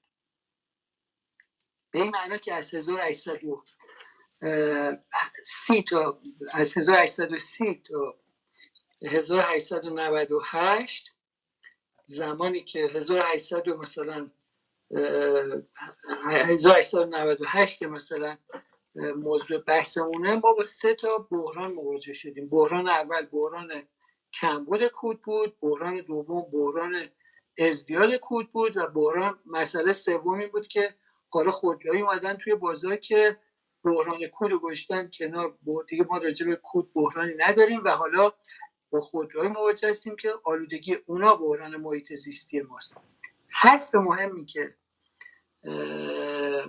اوتیشیا می‌زنن و توی حدی در واقع ما توی زندگی روزمرهمون می‌بینیم اینه که بخشی از اون بحرانایی هم که ما شاهدش هستیم می‌تونه با تلاش انسان ها در فرایند در درون سازوکار بازار حل بشه. همین واقع حتما مطلع هستید که یک پروژه بسیار مهمی در ایالات متحده به ثمر رسید و در واقع همجوشی هسته‌ای این پروژه علمی وارد مرحله جدید تجاری شده و اگه این پروژه مثلا همجوشی هستی به نتیجه مثلا مثبتی برسه بخش بزرگی از مشکلات انرژی انسان ها برای همیشه روی سیار زمین حل میشه و این هم حرفیه که حرف مهمیه که ها می‌زنن. یعنی میگن شما برای قضاوت در مورد همه پدیده ها از دانسته های امروزتون استفاده می‌کنید. وقتی 1830 نگران کم بوده کود هستید فرضتون اینه که ما در جهانی زندگی می‌کنیم که داده هایی که در اختیار داریم همین هست در که یک کمی که میگذره می‌بینیم که یک کسی اومد یک کودی رو اختراع کرد که مشکل کود اون برطرف میشه. دوباره فردا با یه بحران دیگه مواجه میشیم. بحران افزایش کود افزایش مدفوع اسبها در خیابان به دلیل اینکه همه این کالاسکی ها اصلی هم بعد دوباره در لحظه که فکر می‌کنیم همه چیز داره نابود میشه و هیچ راه حلی وجود نداره و ما به زودی همه شهرها زیر مدفوع اسبا مدفوع میشه دوباره خودروی میاد که خودرو دیزلی میاد که اصلا کالاسکه های اسبی و اسب و اینا جمع میشن و اون بحران قبلی حل میشه و باز با یه بحران جدید مواجه هستیم. و بنابراین اون نگاه به دانش و نگاه به انسان در نزد اوتیشیان می‌تونه در بردارنده آموزه های مهمی از این حیث باشه که خدمتتون ارز کردم. خب این مثل همه بحثایی که ما داشتیم ما اینجا بحث بسیار طولانی داریم و نمیشه اینا رو بریزیم. بالاخره در یک کوزه باریکی این بحر زیاد و و مجبوریم که یه کمی خلاصه کنیم اون چیزایی که باید در واقع اینجا گفته بشه. من خیلی بیشتر در مورد موضوع نوشتم و کار کردم اما فکر کنم اجازه بدیم که این جلسه رو تا اینجا تموم شده بدونیم و از دوستان عزیزم تقاضا کنم که از آقای محمد رضا حیدری عزیز تقاضا کنم که جلسه رو اداره کنن. تشکر می‌کنم که تا اینجا شنوای عرض من بودید و از آقای محمد رضا حیدری عزیز تقاضا می‌کنم که ما بقیه جلسه رو اداره کنن سپاسگزارم. متشکرم. اتفاق سپاسگزارم از شما که مثل همیشه صحبت های بسیار مهمی رو ایراد فرمودید. از همه دوستانی که چه در کلاب هاست و چه در اسکای روم حضور حاضر هستن از همه دوستان هم تشکر می‌کنم به خصوص دوستانی که از ابتدا همراه ما هستن و قرار هست تا انتها هم همراه ما باشند. خب در این قسمت از برنامه اجازه بدید که ما برگردیم به شنوندگانمون چه دوستانی که در Clubhouse هستن چه در Skyroom. سوالاتتون رو می‌تونید یا به صورت نوشتاری بنویسید و یا اینکه اگر دستتون رو بالا ببرید من میکروفونتون رو باز می‌کنم. ای از نفر من شما رو می‌بینم در Skyroom که دستتون بالاست و بلندیتون رو میکروفونتون رو باز خواهم کرد. فقط قبل از اینی که به سوالا برسیم یکی از دوستان در Clubhouse اشاره کردن و پرسیدن که اون مقاله مربوط به هایک و محیط زیست رو اگر لینکش رو دارید های اتفاق بفرستید؟ من در هر دو فضا با دوستان همرسانی خواهم کرد. خب آقای از نفر من میکروفون بفرمایید اتفاق. من فقط می‌خواستم آتش رو بدم. ماهنامه فرهنگی و اجتماعی قلم, قلمیاران شماره بهار 1401 هستش که مجله قلمیاران که منتشر میشه اون چیزی که منتشر میشه دیگه لینک نداره. یعنی باید کسایی که علاقه مندن خود مجله رو فیزیک مجله رو بخرن. اسم نوشتم هست هایک و محیط زیست یه ویژه بود راجع به هایک که بنده هم یه مقاله اونجا نوشته بودم به اسم هایک و محیط زیست. اون ویژه مقالات خیلی خوبی در مورد هایک داشت و اگه اشتباه نکنم بهار 1401 یعنی همین بهار امسال در واقع این مطلب به اسم هایک و محیط زیست در ماهنامه فرهنگی و اجتماعی قلمیاران منتشر شده. فکر کنم می‌تونن با اون مجله قلمیاران تماس بگیرن و فیزیک مجله رو تهیه کنن. بسیار عالی متشکرم. خب آقای از نامفر شما با توجه به اینکه هم در Clubhouse هستید هم در Skyroom از یک کدوم از این فضاها باید خارج بشید که صدا اکو نداشته باشه. شما اگر از Clubhouse خارج بشید من میکروفون رو میکروفونتون رو باز می‌کنم که صداتون رو واضح بشنویم. چون الان اکو داره اگر میکروفونتون باز بشه. تا شما این, این کار انجام می‌دید یه سری از دوستان یه سری سوالاتی هم برای من فرستادن که من اجازه بدید اونها رو یک به یک براتون بخونم و حالا باز دوستان دیگه هم که دستشون بالاست رو به سوالات هم خواهیم رسید. یه سری یه نفر از دوستان پرسیدن که چرا مکتب اتریش رو دارید بررسی می‌کنید و گفتن مثلا مکاتب دیگه هم داریم چرا مثلا میگیم مکتب اتریش نمیگیم مکتب هلند یا مثلا اینجا نوشتن مکتب ژاپن؟ یکی این سوال کردن و در ادامه گفتن که این اهمیت مکتب اتریش کجاست؟ آیا مثلا قوانین و سیاست ورزی های کشور ما مبتنی بر مکتب اتریشه یا قرار تاثیرگذار باشه؟ چه ارتباطی بین این وجود داره؟ اتفاق میشنویم صداتون. ببینید یه بحثی که ما از جلسه اول داشتیم این بود که ما یه شیوه علمی و نوین در دنیای امروز برای بررسی همه پدیده هایی هستش که ما وقتی می‌خوایم در واقع یه پدیده واحد رو مطالعه و بررسی کنیم نظریه های مخت...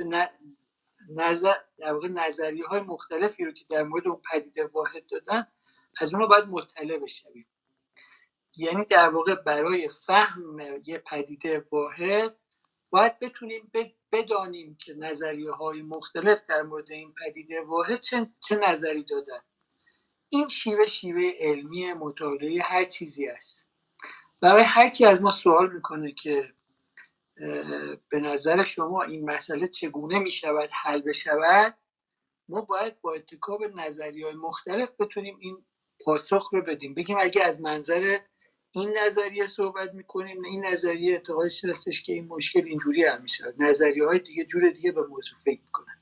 و البته همیشه ممکنه که نظر ما به یکی از این نظریه ها نزدیکتر بشه بنابراین ما در واقع کوشیدیم که تمام نظریه های موجودی که تو اون حوزه وجود داره رو مورد بررسی قرار بدیم.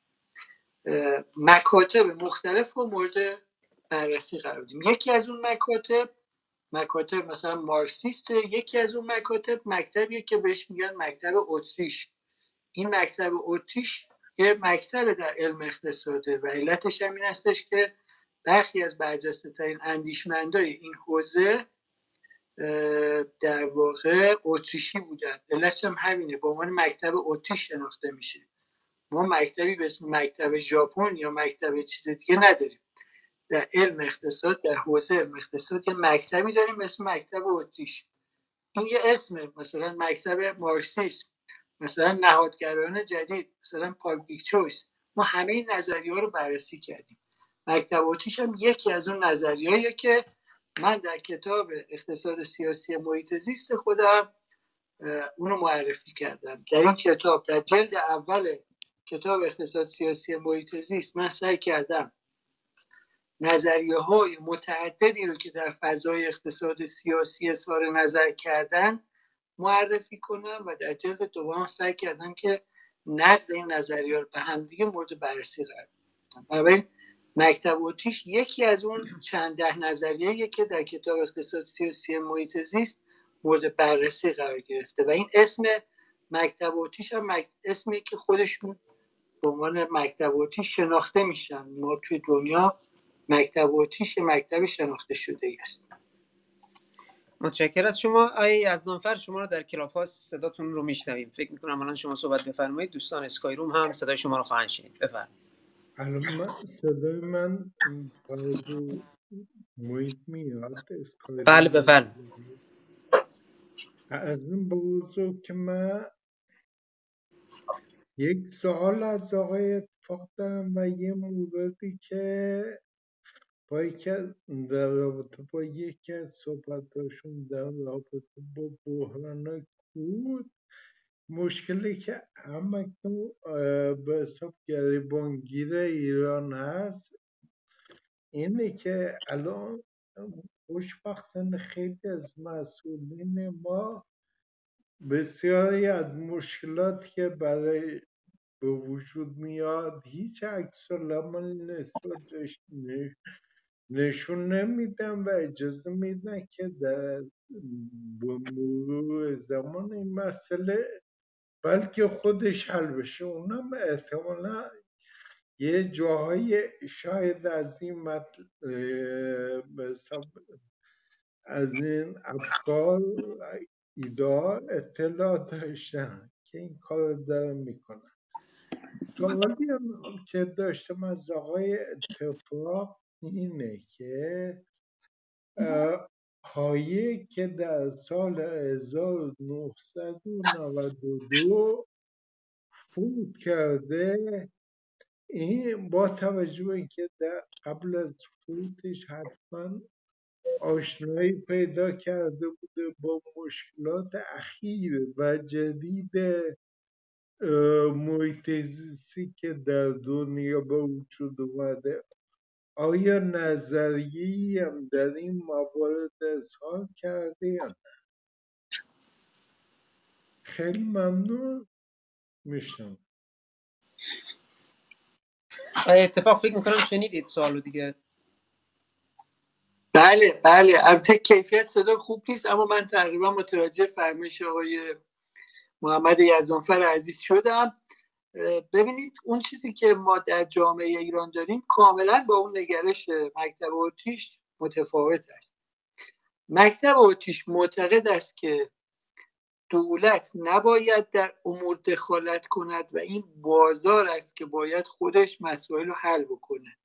حالا مثلا در نزد میزس وقتی سراغ اندیشه میزس میریم لودویک فون میزس معتقده که دولت باید یه دولت حداقلی باشه و اون دولت حداقلی طبعا وقتی که فقط کارش رسیدگی به امنیت و تامین امنیت مرزها و امنیت داخلی باشه دیگه هیچ وظیفه درباره ساختن جاده و پل و محیط زیست و چیز دیگه نداره. اما اون معتقده که خود سازوکار بازار می‌تونه همه مسائل رو حل بکنه. و مثلا فرض کنیم که حالا هایک معتقده که دولت باید در واقع بیش از این دخالت کنه و بتونه مسائل محیط زیستی هم حل و فصل کنه. اما یه تفاوت بسیار بسیار بزرگی که بین مکتب و تیش و آن چیزی که در اقتصاد ایران وجود داره اینه که مکتب و تیشی ها به یک دولت کوچک حداقلی همشون معتقدن که این دولت حق مداخله در اقتصاد رو نداره. حق تصدیگری و بنگاهداری در اقتصاد رو نداره و این سازوکار بازاری که باید مسائل رو حل کنه. در حالی که در اقتصاد ما دولت در همه امور اقتصادی مداخله می‌کنه. دولت بنگاهدار و تصدیگره. دولت عامل نه دولت ناظر. و بخش بزرگی از مشکلات محیط زیستی امروز کشور ما ناشی از مداخله دولت نه عدم مداخله دولت. ببینید پژوهش های متعددی در کشور انجام شده هم در داخل کشور و هم خارج از کشور در مورد ایران. و همه این پژوهش ها نشون داده که بزرگترین مشکلات محیط زیستی امروز کشور ما نه ناشی از تغییر اقلیم بلکه ناشی از مداخله دولته. یعنی درسته که ما یکی از اون مناطقی هستیم که می‌تونیم خیلی تحت تاثیر تغییر اقلیم قرار بگیریم. اما به هیچ وجه بحرانهای بزرگ محیط زیستی ما ناشی از تغییر اقلیم نیست بلکه ناشی از مداخله دولته. و این در مورد همه مسائل است در مورد آب همینطوره در مورد طالاب ها و دریاچه ها وضعیت همینطوره در مورد آلودگی شهرها وضعیت همینطوره. یعنی شما هر کدوم از مواردی که دست بذارید من می‌تونم با اطلاعات کافی به شما بگم که مقصر یکش خود دولت است. مثلا شما احتمالا مطلع هستید که یکی از بحرانهایی که ما باش مواجه بودیم در مورد خوش شدن دریاچه ارومیه این ناشی از تصمیم گیری و اقدامات دولت بوده. دولت در واقع مجموعه اقداماتی رو انجام داده که این اقدامات سبب شده که دریاچه ارومیه خوش بشه. بعد خودش دولت اومده دوره اون اقدامات قبلی خودش رو سعی کرده که یه جوری حل و فصلش کنه و اقدامات جدیدی انجام بده تا اون بحران برطرف بشه و خدمت شما شود که سعی کرده مثلا دریاچه ارومیه رو احیا کنه. و مثلا فرض کنید که ما در مورد خدمتتون شود که در مورد دریاچه مثلا گاومیش های هورالعظیم مثلا اون چیزی که در هورالعظیم رخ داده حتما مطلع هستید که مشکلات بزرگتری که مشکلات عظیمی که اونجا وجود داشته در هورالعظیم این بوده که خود وزارت نفت اومدن مسئولین کشور توضیح دادن که یه عده در واقع تصمیم گرفتن که طالاب هورالعظیم رو خوش کنن تا بتونن در واقع اونجا پروژه های نفتی اجرا کنن. و این هم یه از مسئولین کشور این توضیح دادن. و این کاملا توسط دولت انجام شده و تعدادی از اون مردمی که اونجا زندگی می‌کردن گاو که اونجا داشتن که تو تالاب هورالعظیم مثلا از اون آب اونجا استفاده می‌کردن و همه از این رفتن زندگی مردم نابود شده.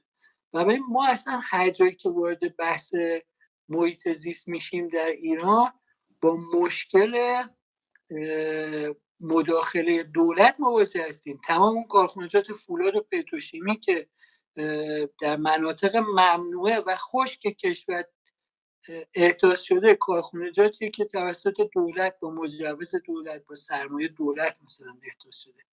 تمام بحرانی که در مورد آب در کشور وجود داره اینه که دولت مداخله کرده یه سری سد درست کرده یا سرچشمه های آب اومده تغییر داده و پروژه های متعدد ایجاد کرده. پروژه صد و تونل کوهرنگ یک پروژه صد و تونل کوهرنگ دو پروژه صد تونل کوهرنگ سه پروژه صد تونل بهشت آباد پروژه صد تونل چشمه تون کابون پروژه های باز متعددی که من الان همشو مثلا حضور ذهن ندارم سرچشمه های مثلا دز اومدن یه تغییراتی دادن صده مختلف درست کرد و ما وقتی که داریم به محیط زیست ایران صحبت می‌کنیم موضوع کاملا برعکسه. یعنی در مکتب اتریش این بحث وجود داره که یا دولت اصلا نباید مداخله کنه چون به قول میزس دولت قرار دولت حداقلی باشه. به قول روتبارد که اصلا معتقد به بیدولتیه که اصلا دولت وجود نداره و به قول هایک هایک معتقد است که ما یه دولت حداقلی نیاز داریم که بتونه مشکلات محیط زیستی رو برطرف کنه. اما یه همچین دولتی قرار نیست دولت تصدیگر و مداخله گر باشه. بنابراین هیچ نسبتی بین مکتب اتریش و آن چیزی که به لحاظ اجرایی و اقتصادی در جامعه ما میگذرد برقرار نیست. اینا کاملا در تضاد کامل با همدیگه هستن. یعنی از نظر از نگاه مکتب و تیش دولت هیچ مداخله اقتصادی نباید بکنه. های در کتابش مثال می‌زنه میگه ضمن تمجید از ایده میلتون فریدمن میگه که دولت می‌تونه یه بنهایی رو منتشر کنه برای تامین هزینه تحصیل در اختیار بقیه قرار بده. اما حق نداره که مدرسه داشته باشه نمی‌دونم گچ و تخته تولید کنه نیمکت تولید کنه تصدیگری نباید بکنه دولت. و اینا کاملا نگاه متفاوت. هیچ نسبتی بین مکتب و اتریش و آن چیزی که در جامعه ما میگذره وجود نداره کاملا با هم در تضادن کاملا برعکس. اما نکته دیگه که وجود داره این که برخی از سوی دیگه معتقدن که خب این این حجم از عدم حضور و عدم مداخله دولت در مسائل محیط زیستی اون اینو بر نمیتابن نمیپذیرن و معتقدن که روی کرده هایک در مکتب اوتیش منطقی تر نسبت به بقیه کسایی که در مکتب اوتیش راجع به محیط زیست اصدار نظر کردن ممنون. متشکرم. اتفاق متشکرم. از نفر از نفر اگر در ادامه با سوالی داشتید مطرح بله. اون سوال من اولا سوال من جواب داده نشد که در سال 1992 که ایشون هایک فوت کرده. در این مورد ارتباط دولت من اینو به عنوان مزاح مطرح کردم و شما به زیبایی و خوبی تمام این مسائل شکافتید و روشن کردید. ولی من منتظر شنیدن پاسخ سال دوم شماست. بله من مطمئن نیستم که کامل متوجه شدم. چیزی که من عرض کردم اینه که ببینید میزس مهمترین مطالبی که در مورد دولت گفته سخنرانی مهمی که در مورد دولت کرده مطالب مهمی که در مورد دولت گفته مربوط به سال 1959 و در سال 1900 69 یعنی در سن 88 سالگی تدریسش در دانشگاه تمام شده. خب یعنی وقتی که میزس به عنوان یکی از برجسته ترین شخصیت های اتریشی سال 1969 تدریسش در دانشگاه تموم میشه و بازنشسته میشه. تازه یک سال بعد از بازنشستگی میزس یعنی 1970 به بعد به تدریج مفاهیم مربوط به محیط زیستی به تدریج مطرح میشن. هنوز بازم شکل جدی به خودشون نگرفتن. 1985 زمانیه که نخستین کنفرانس بین المللی درباره لایه اوزون در شهر وین تشکیل میشه و این 15 سال 16 سال بعد از بازنشستگی میزس از دانشگاه اینو به این دلیل توضیح دادم که نشون بدم که وقتی میزس در مورد این موضوع صحبت می‌کنه یعنی میزس در مورد مسائل مربوط به دولت صحبت می‌کنه زمانیه که هنوز مفاهیم محیط زیستی شکل نگرفته بودن. همین کتاب قدرت و بازار روتبارد که در واقع نگاهش به چوب درختان نگاهش به جنگل نگاه به الوار چوبه که می‌تونه با چیزهای دیگه جایگزین بشه سال 1970 تازه منتشر شد. یعنی 15 سال قبل از تشکیل کنفرانس لایه اوزون.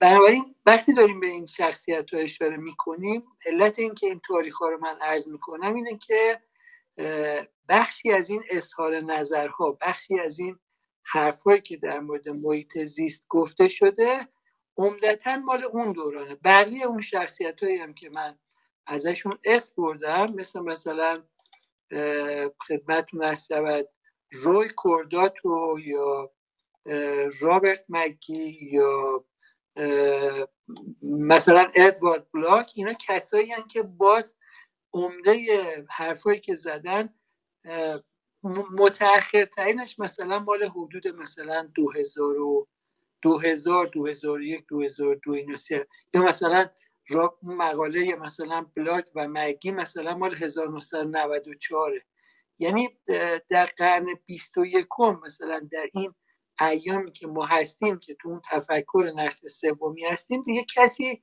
از اون حرفایی که اونو زدن نمی‌زنه. من نمی‌دونم که پاسخ سوال آقای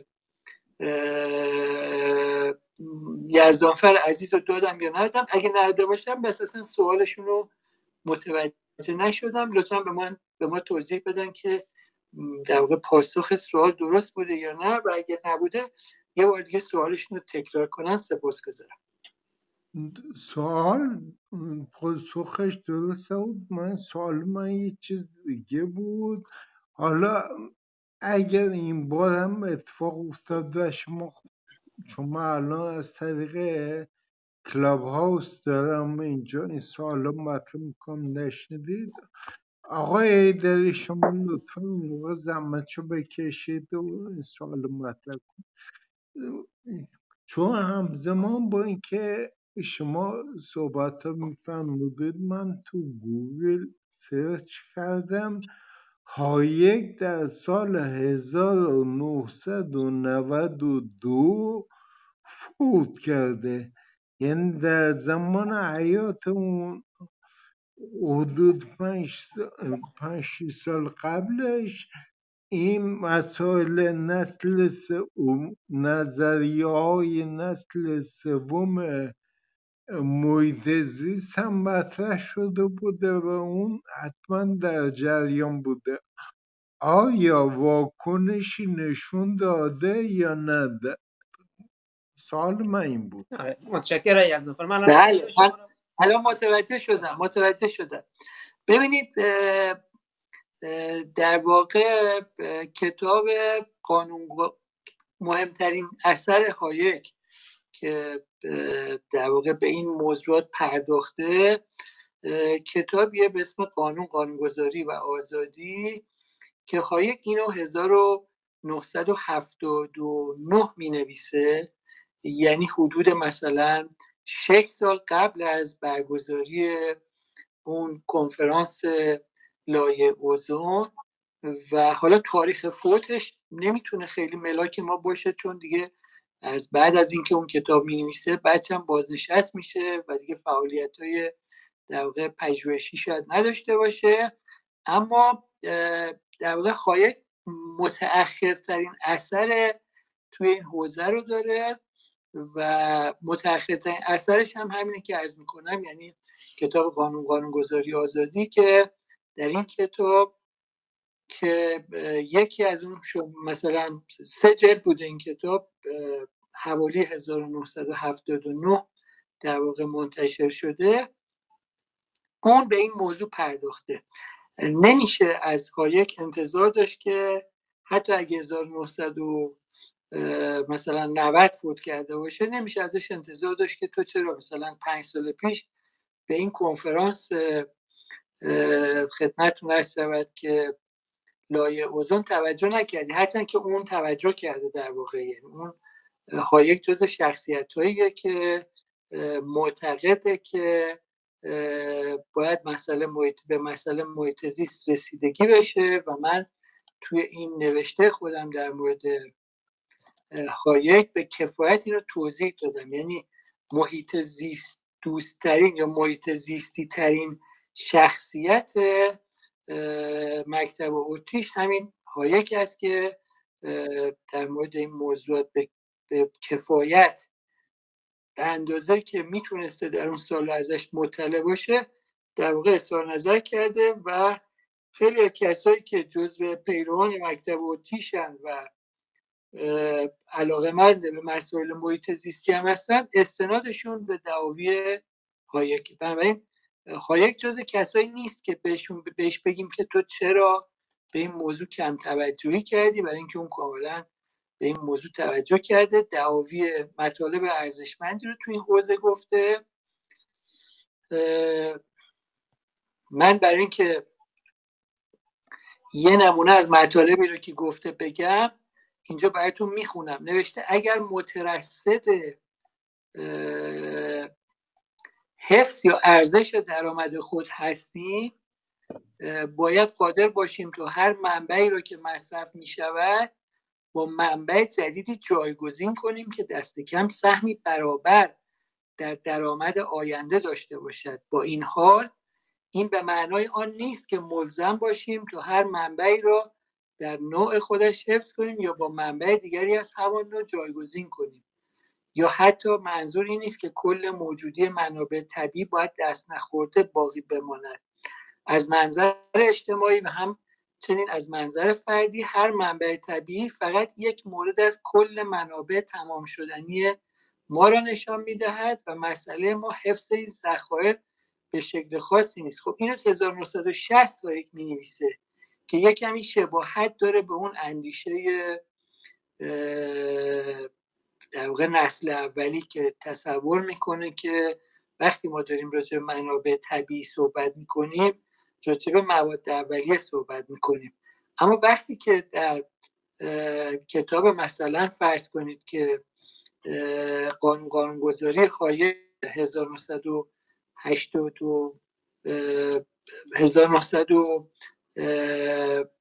1979 هایک یعنی 19 سال بعد از این نوشته کتاب قانون گذاری آزادی خودشو منتشر می‌کنه. اونجا دیگه نگاهش کاملا تغییر کرده و مسائل رو به شکل دیگه مطرح می‌کنه. برای من گمان نمی کنم که بتونیم با اتکا به تاریخ فوت هایک اون نتیجه گیری رو بکنیم. من ترجیح میدم که با اتکا به تاریخ انتشار کتابش یعنی کتاب قانون قانونگذاری و آزادی و کتاب راه بردگی هایک در واقع در مورد هایک قضاوت کنیم. اجازه بدید شاید من بتونم اینجا کتاب راه بردگی هایک رو پیدا کنم. مطمئن نیستم فکر کنم راه بردگیشم مثلا همون 1970 مثلا منتشر شده باشه. باز بگردم پیدا می‌کنم و اگه به یه نتیجه جدیدی رسیدم خدمتتون عرض می‌کنم. ممنونم. متشکرم اتفاق متشکرم. فرد در رابطه با این نسل یک و من تشکر می‌کنم. خواهش کنم در رابطه با نسل یک و دو سه از نفر صحبتی که میفرمایید. دانشکده های محیط زیست در حتی بهترین دانشگاه های دنیا تراز اول دنیا کماکان در نسل دوم هستن یعنی وقتی شما نگاه می‌کنید نسل دومی هند حالا تحلیل هایی که انجام میدن روش هایی که انجام میدن. من در رابطه با دانشگاه های صحبت می‌کنم. ولی سمت و سوشون به سمت نسل سومه و خیلی از سیاستمداران مسئولین حالا چه در ایران چه در دیگر کشورها کماکان طرز فکرشون بیشتر شباهت داره به همون نسل اولی. لذا خیلی نمیشه مثلا به اندیشمندانی که حتی 20 سال پیش 30 سال پیش هم تحقیق و پژوهش می‌کردن بشه بهشون مثلا ایراد گرفت که چرا شما از اندیشه مثلا نسل دوم یا نسل سوم محیط زیست مطلع نبودید میگم بسیاری از دانشکده های محیط زیست تراز اول دنیا کماکان در نسل دومن و دارن میرن به سمت نسل سوم. اون بحث های دایورسیتی که های اتفاق و درستی اشاره کردن اونها مواردی است که داره یواش یواش اضافه میشه و مثلا میگن خب در کنار مهندسی محیط زیست اینها رو هم در نظر بگیریم.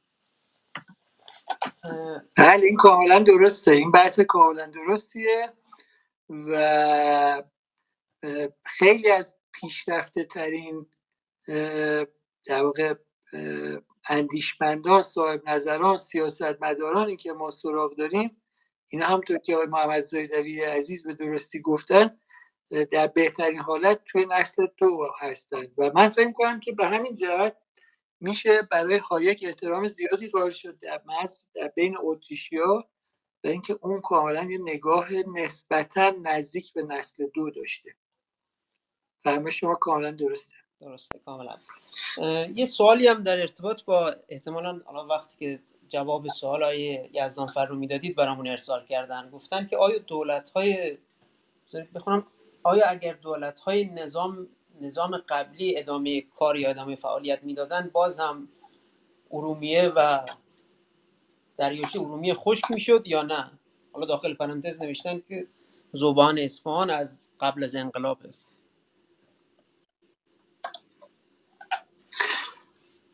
من سوال کامل متوجه نشدم آقای در یعنی چی؟ مت... من یه بار دیگه بتون توضیح بدید. گفتن که آیا آیا اگر فعالیت های دولت های حاکم در نظام قبلی ادامه میافت دریاچه ارومیه خشک می‌شد؟ داخل پرانتز نوشتن که زوبهان اصفهان قبل از انقلاب ساخته شده است. ببینید من فهم کنم که حالا اون کاری که قبل از انقلاب انجام شده که باز کاملا تو همون نسل اول محیط زیستی که خیلی درک روشنی از این نبوده و نقص بزرگی که در ساختن زوباهن هم بوده همین بوده دیگه. در واقع شاه به عنوان کسی که کشور رو اداره می‌کرد مداخله می‌کرد در امور اقتصادی. انقلاب 57 نه تنها موجب نشد که این مشکل برطرف بشه بلکه این مشکل تشدید کرد. یعنی به جای که مداخله دولت در اقتصاد کاهش پیدا کنه اقتصاد ما کاملا یه اقتصاد شبه سوسیالیستی شد و اون معدود بخش های فعال در بخش, بخش خصوصی هم همشون از کار برکنار شدن. کارخونجات و شرکت ها اینا مصادره شد در اختیار دولت قرار گرفت و قانون اساسی بند 44ش تاکید داشت که باید دولت همه کاره باشه و بنابراین ما این مشکل مداخله دولت در اقتصاد و از زمان پیش از انقلاب داشتیم بعد از انقلاب هم تشدید شده در همه دولت هم بوده. یعنی شما هیچ دولتی رو در بعد از انقلاب 57 نمی‌تونید پیدا کنید که در اقتصاد مداخله نکرده باشه. همشون در اقتصاد مداخله کردن همشون تصدیگر رو بنگاهدار بودن. حالا بعضیشون یک کمی کمتر بعضیشون یک کمی بیشتر. اصلا بحثی که ما اینجا داریم در دفاع از این دولت یا اون دولت نیست. ما بحثی که من دارم انجام میدم این که همه دولت های پس از انقلاب 57 در اقتصاد مداخله کردن و تصدیگری کردن و بنگاهداری کردن. همش هم این کار انجام میدن. شما می‌بینید که دولت چه ربطی داره که باشگاه فوتبال داشته باشه؟ اصلا مگه این مگه باش... باشگاهداری فوتبال جز خدمات دولتیه؟ چرا این موضوع جذابیت داره برای دول... برای سیاست مداران و کارگزاران دولتی؟ برای اینکه اونجا انتفاع بیشتری وجود داره رانت بیشتری وجود داره اونجا منتفع میشن.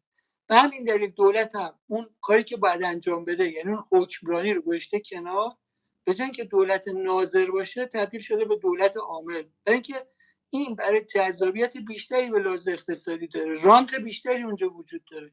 این هم در مورد این دولت و اون دولت وجود نداره. همه دولت ها بوده. یکی از مشکلاتی که وجود داشت این بود که شاه در اقتصاد کشور مداخله می‌کرد. این مشکلی که در پیش از انقلاب 57 وجود داشت نه تنها در پس از انقلاب 57 این مشکل این مسئله حل نشد بلکه به مراتب تشدید شد. یعنی ما اومدیم اون وضعیت رو به مراتب بدتر کردیم. شاه زوباهن اصفهان رو در اصفهان ساخت جایی که در واقع با مشکل کم آبی مواجه. بعدا در زمان پس از انقلاب در زمان جمهوری اسلامی هم تعداد بسیار زیادی کارخانجات پتروشیمی و فولاد در خشکترین مناطق کشور ساخته شدن. این این اشتباه به مراتب چند ده برابر تکرار شد. بنابراین ما راجع این دولت و اون دولت صحبت نمی کنیم جایی که دولت در اقتصاد کشور مداخله کنه و تصدیگری و بنگاهداری بکنه جایی که اونجا مقدار زیادی رانت و فساد وجود داره و حتما با این مشکلات مواجه میشیم. یه بچهش هم مشکلات محیط زیستیه. متشکر یه سوال فکر می‌کنم سوال آخری باشه دیگه. جناب اگه اجازه بدید چون در رابطه با همین مسئله قبل از انقلاب و این سالی که الان مطرح شد و آقای اتفاق به خوبی جواب دادن یه بحثی هم که در یک محفلی که دو روز پیش انجام می‌دادم و به یه نتایج دیگه هم رسیدیم اونا هم توضیح بدم اجازه هستش بله. بله بفرمایید بفرمایید. این مسئله که با یکی از دوستان چند روز پیش صحبت می‌کردیم بحث می‌کردیم این بود که در زمان قبل از انقلاب ما مواجه با این انفجار جمعیت نبودیم. و این انفجار جمعیت که بعد از انقلاب انجام گرفت و متاسفانه مسئولین ما نتونستن یا نخواستن خود را خودشون با این شرایط جدید اقلیمی و جمعیتی تطابق بدن. این مشکلات به وجود اومد. و در رابطه با پرانتزی که دوست ما این سوال دار کرده بود می‌خواستم این مسئله رو توضیح بدم که درسته در اصفهان در زمان قبل از انقلاب زوبان ایجاد شد. ولی در بعد از انقلاب علاوه بر زبانی که فعالیت می‌کرد علاوه بر اون کارخونجاتی که آقای اتفاق گفتند علاوه همه اینا فولاد مبارکم در اصفهان مزید بر علت شد. الان اصفهان از مسئله کم بود آبش به مراتب به نظر من از دریاچه ارومیه بیشتره و این به قول معروف مشکلاتی که در این رابطه با کم بود آب منطقه اصفهان روبرو هستیم خیلی بزرگتر و در یه اشل وسیعتریه. ببخشید. من میام پایین. خواهش می‌کنم. از نامفر متشکر. آیا اتفاق شما در در این ارتباط صحبتی دارید یا اینکه سوال بعدی رو من بپرسم؟ نه در واقع هم نظرم با آقای از فرمشون درسته. بفرم خب سوال سوال بعدی که سوال آخر بود نوشتن که در یک جایی از صحبتتون شما اشاره کردید در رابطه با دایورسیتی و در حقیقت بایو دایورسیتی که حالا ژنتیکی می‌تونه باشه اکوسیستم می‌تونه باشه و حالا موارد دیگر گفتن دانش بومی چگونه تغییر پیدا می‌کند؟ یعنی چگونه در حقیقت به خطر میافتد؟ آیا مثبت است منفی است و اون چگونه چگونگی رخ میده؟ خیلی سوال خوبیه دوست عزیزی که پرسیدن. ببینید ما به یه مفهومی معتقد هستیم که میگیم ما در واقع وقتی میگیم تنوع زیستی یا بایودایورسیتی به خطر میفته معتقدیم که این بایودایورسیتی یا اون تنوع زیستی یه زیر مجموعه هایی داره دیگه. اینا رو دوستانی که توی حوزه محیط زیست با مفاهیم مهندسی محیط زیست آشنا هستن بیشتر اینا رو اطلاع دارن. یکی از اون مهمترین و زیربنایی ترین بخشهایی که توی بایودایورسیتی هست اون ژنتیک دایورسیتیه که در واقع تنوع ژنتیکی یعنی تنوع ژنتیکی از بین میره. یه وجه دیگه ای از اون تنوع زیستی که از بین میره تنوع گونه هاست species diversity و یکی دیگه از اون تنوعی که از بین میره اون اکوسیستم دایورسیتی که اونم یکی از تنوعیه که از بین میره. برای وقتی داریم میگیم بایودایورسیتی یعنی تنوع زیستی از بین میره راجع به نابودی تنوع ژنتیکی تنوع گونه ها و تنوع اکوسیستم ها صحبت می‌کنیم. تنوع ژنتیکی که نابودیش مفهومه یعنی در واقع شاخهای ژنتیکی متعددی که وجود داره از بین میره. گونه هم که معلومه مثلا گونه های مختلف گیاهی و جانوری از بین میرن منقرض میشن. تنوع اکوسیستم هم که باز روشنه. ما اکوسیستم دریا داریم کوهستان داریم جای مختلف داریم. اینا تنوع متفاوت تنوع محیط زیستی ما محسوب میشن. مثلا بیابان ها صحراها کوهستان دریا جنگل اینا از بین میرن.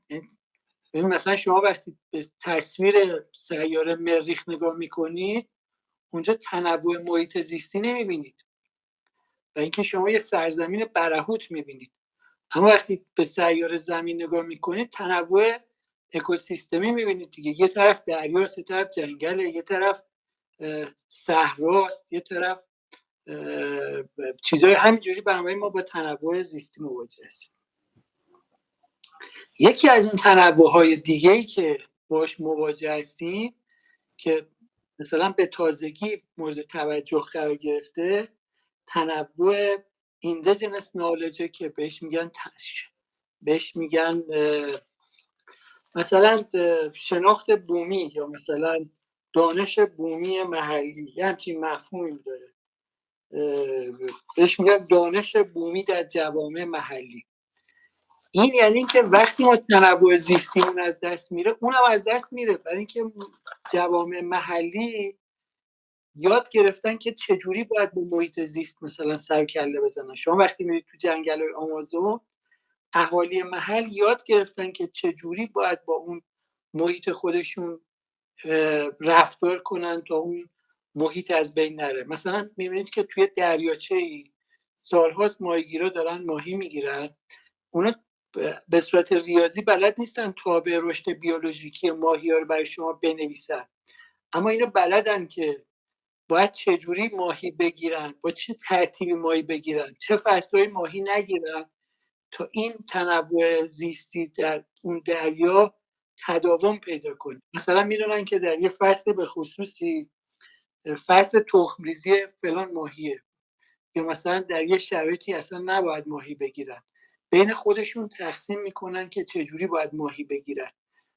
بنابراین این همون دانش بومیه. وقتی شما تنوع زیستی رو از بین می‌برید خب اون دانش بومی هم از بین میره دیگه. وقتی دیگه دریایی نباشه دریاچه نباشه ماهی نباشه خب اون دانش بومی در مورد اینکه چجوری باید از دریا ماهی گرفت چه فصلی نباید ماهی گرفت چه فصلی فصل تخریزی ماهی هست چه فصلی فصل مثلا رشد ماهی هست اینا چیزایی که اون اهالی بومی می‌دونن اینا رو و اینا هم از بین میره و من وقتی داریم میگیم که تنوع زیستی از بین میره راجع نابودی این چهار تا نوع داریم صحبت می‌کنیم. تنوع ژنتیکی تنوع زیستی تنوع اکوسیستم و اون دانش بومی همش از بین میره و این بسیار خطرناکه.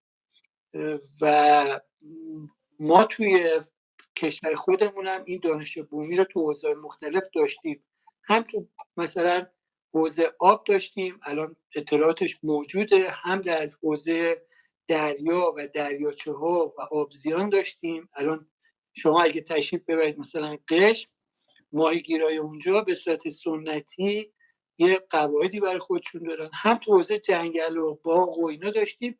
و برای وقتی داریم راجع به نابودی تنوع زیستی صحبت می‌کنیم راجع به نابودی هر چهار نوعی که عرض کردم صحبت می‌کنیم. در واقع صحبت می‌کنیم. آقای هدری بسیار عالی متشکرم. اتفاق اجازه بدید من یه بار دیگه چک کنم ببینم که در کلاب ها سوالی نباشه. خب مثل که دوستان در کلاب هاست دیگه سوالی ندارن در اسکای روم هم که ما هستیم دوستان سوالی ندارن دیگه. خب اجازه بدید من تشکر کنم از همه دوستان های اتفاق اگر صحبت پایینی رو دارید. بفرمایید که بعد من دیگه اتاق رو جنبندی کنم و از دوستان خداحافظی کنم. سپاسگزارم. آرزومند روزهای بهتری برای مردم سرزمینم هستم و همه عزیزانی که در این جلسه حضور داشتن یا بعدا در واقع به بحث ما گوش میدن ازشون تشکر می‌کنم و تشکر می‌کنم که شنوای عرض من بودید. متشکر آقای اتفاق من از شما هم تشکر ویژه دارم که در ممنون آقای حیدری عزیز. سلامت باشید. من از شما هم تشکر ویژه دارم که در این کارگاه همراه ما هستید و می‌تونیم کتاب شما و نظریات شما رو بشنویم. از همه دوستانی که چه در کلاب هاست چه در اسکای روم و چه بعدا صدای ما رو میشنون و همراه ما بودن هم تشکر می‌کنم. با این ما در جلسه امروزمون که جلسه هشتم بود در رابطه با مکتب اتریش و محیطیزی صحبت کردیم. جلسه بعدیمون که جلسه نهم است در ارتباط با نقد نظریه ها و دیدگاه های اقتصادی سیاسی محیطیزیست خواهد بود که حالا جهت اطلاع از تاریخ و محل برگزاری جلسه می‌تونید کانال تلگرامی آقای محیطیست رو دنبال کنید. اونجا اطلاع رسانی خواهیم کرد. در پایان ضمن تشکر از همه دوستان. برای همگیتون آرزوی سلامتی و توفیق دارم. با آرزوی اینکه کشورمون هر روز روزگار بهتری رو تجربه کنه. برای همه دوستان آرزوی توفیق دارم. خدا نگهدار. در پناه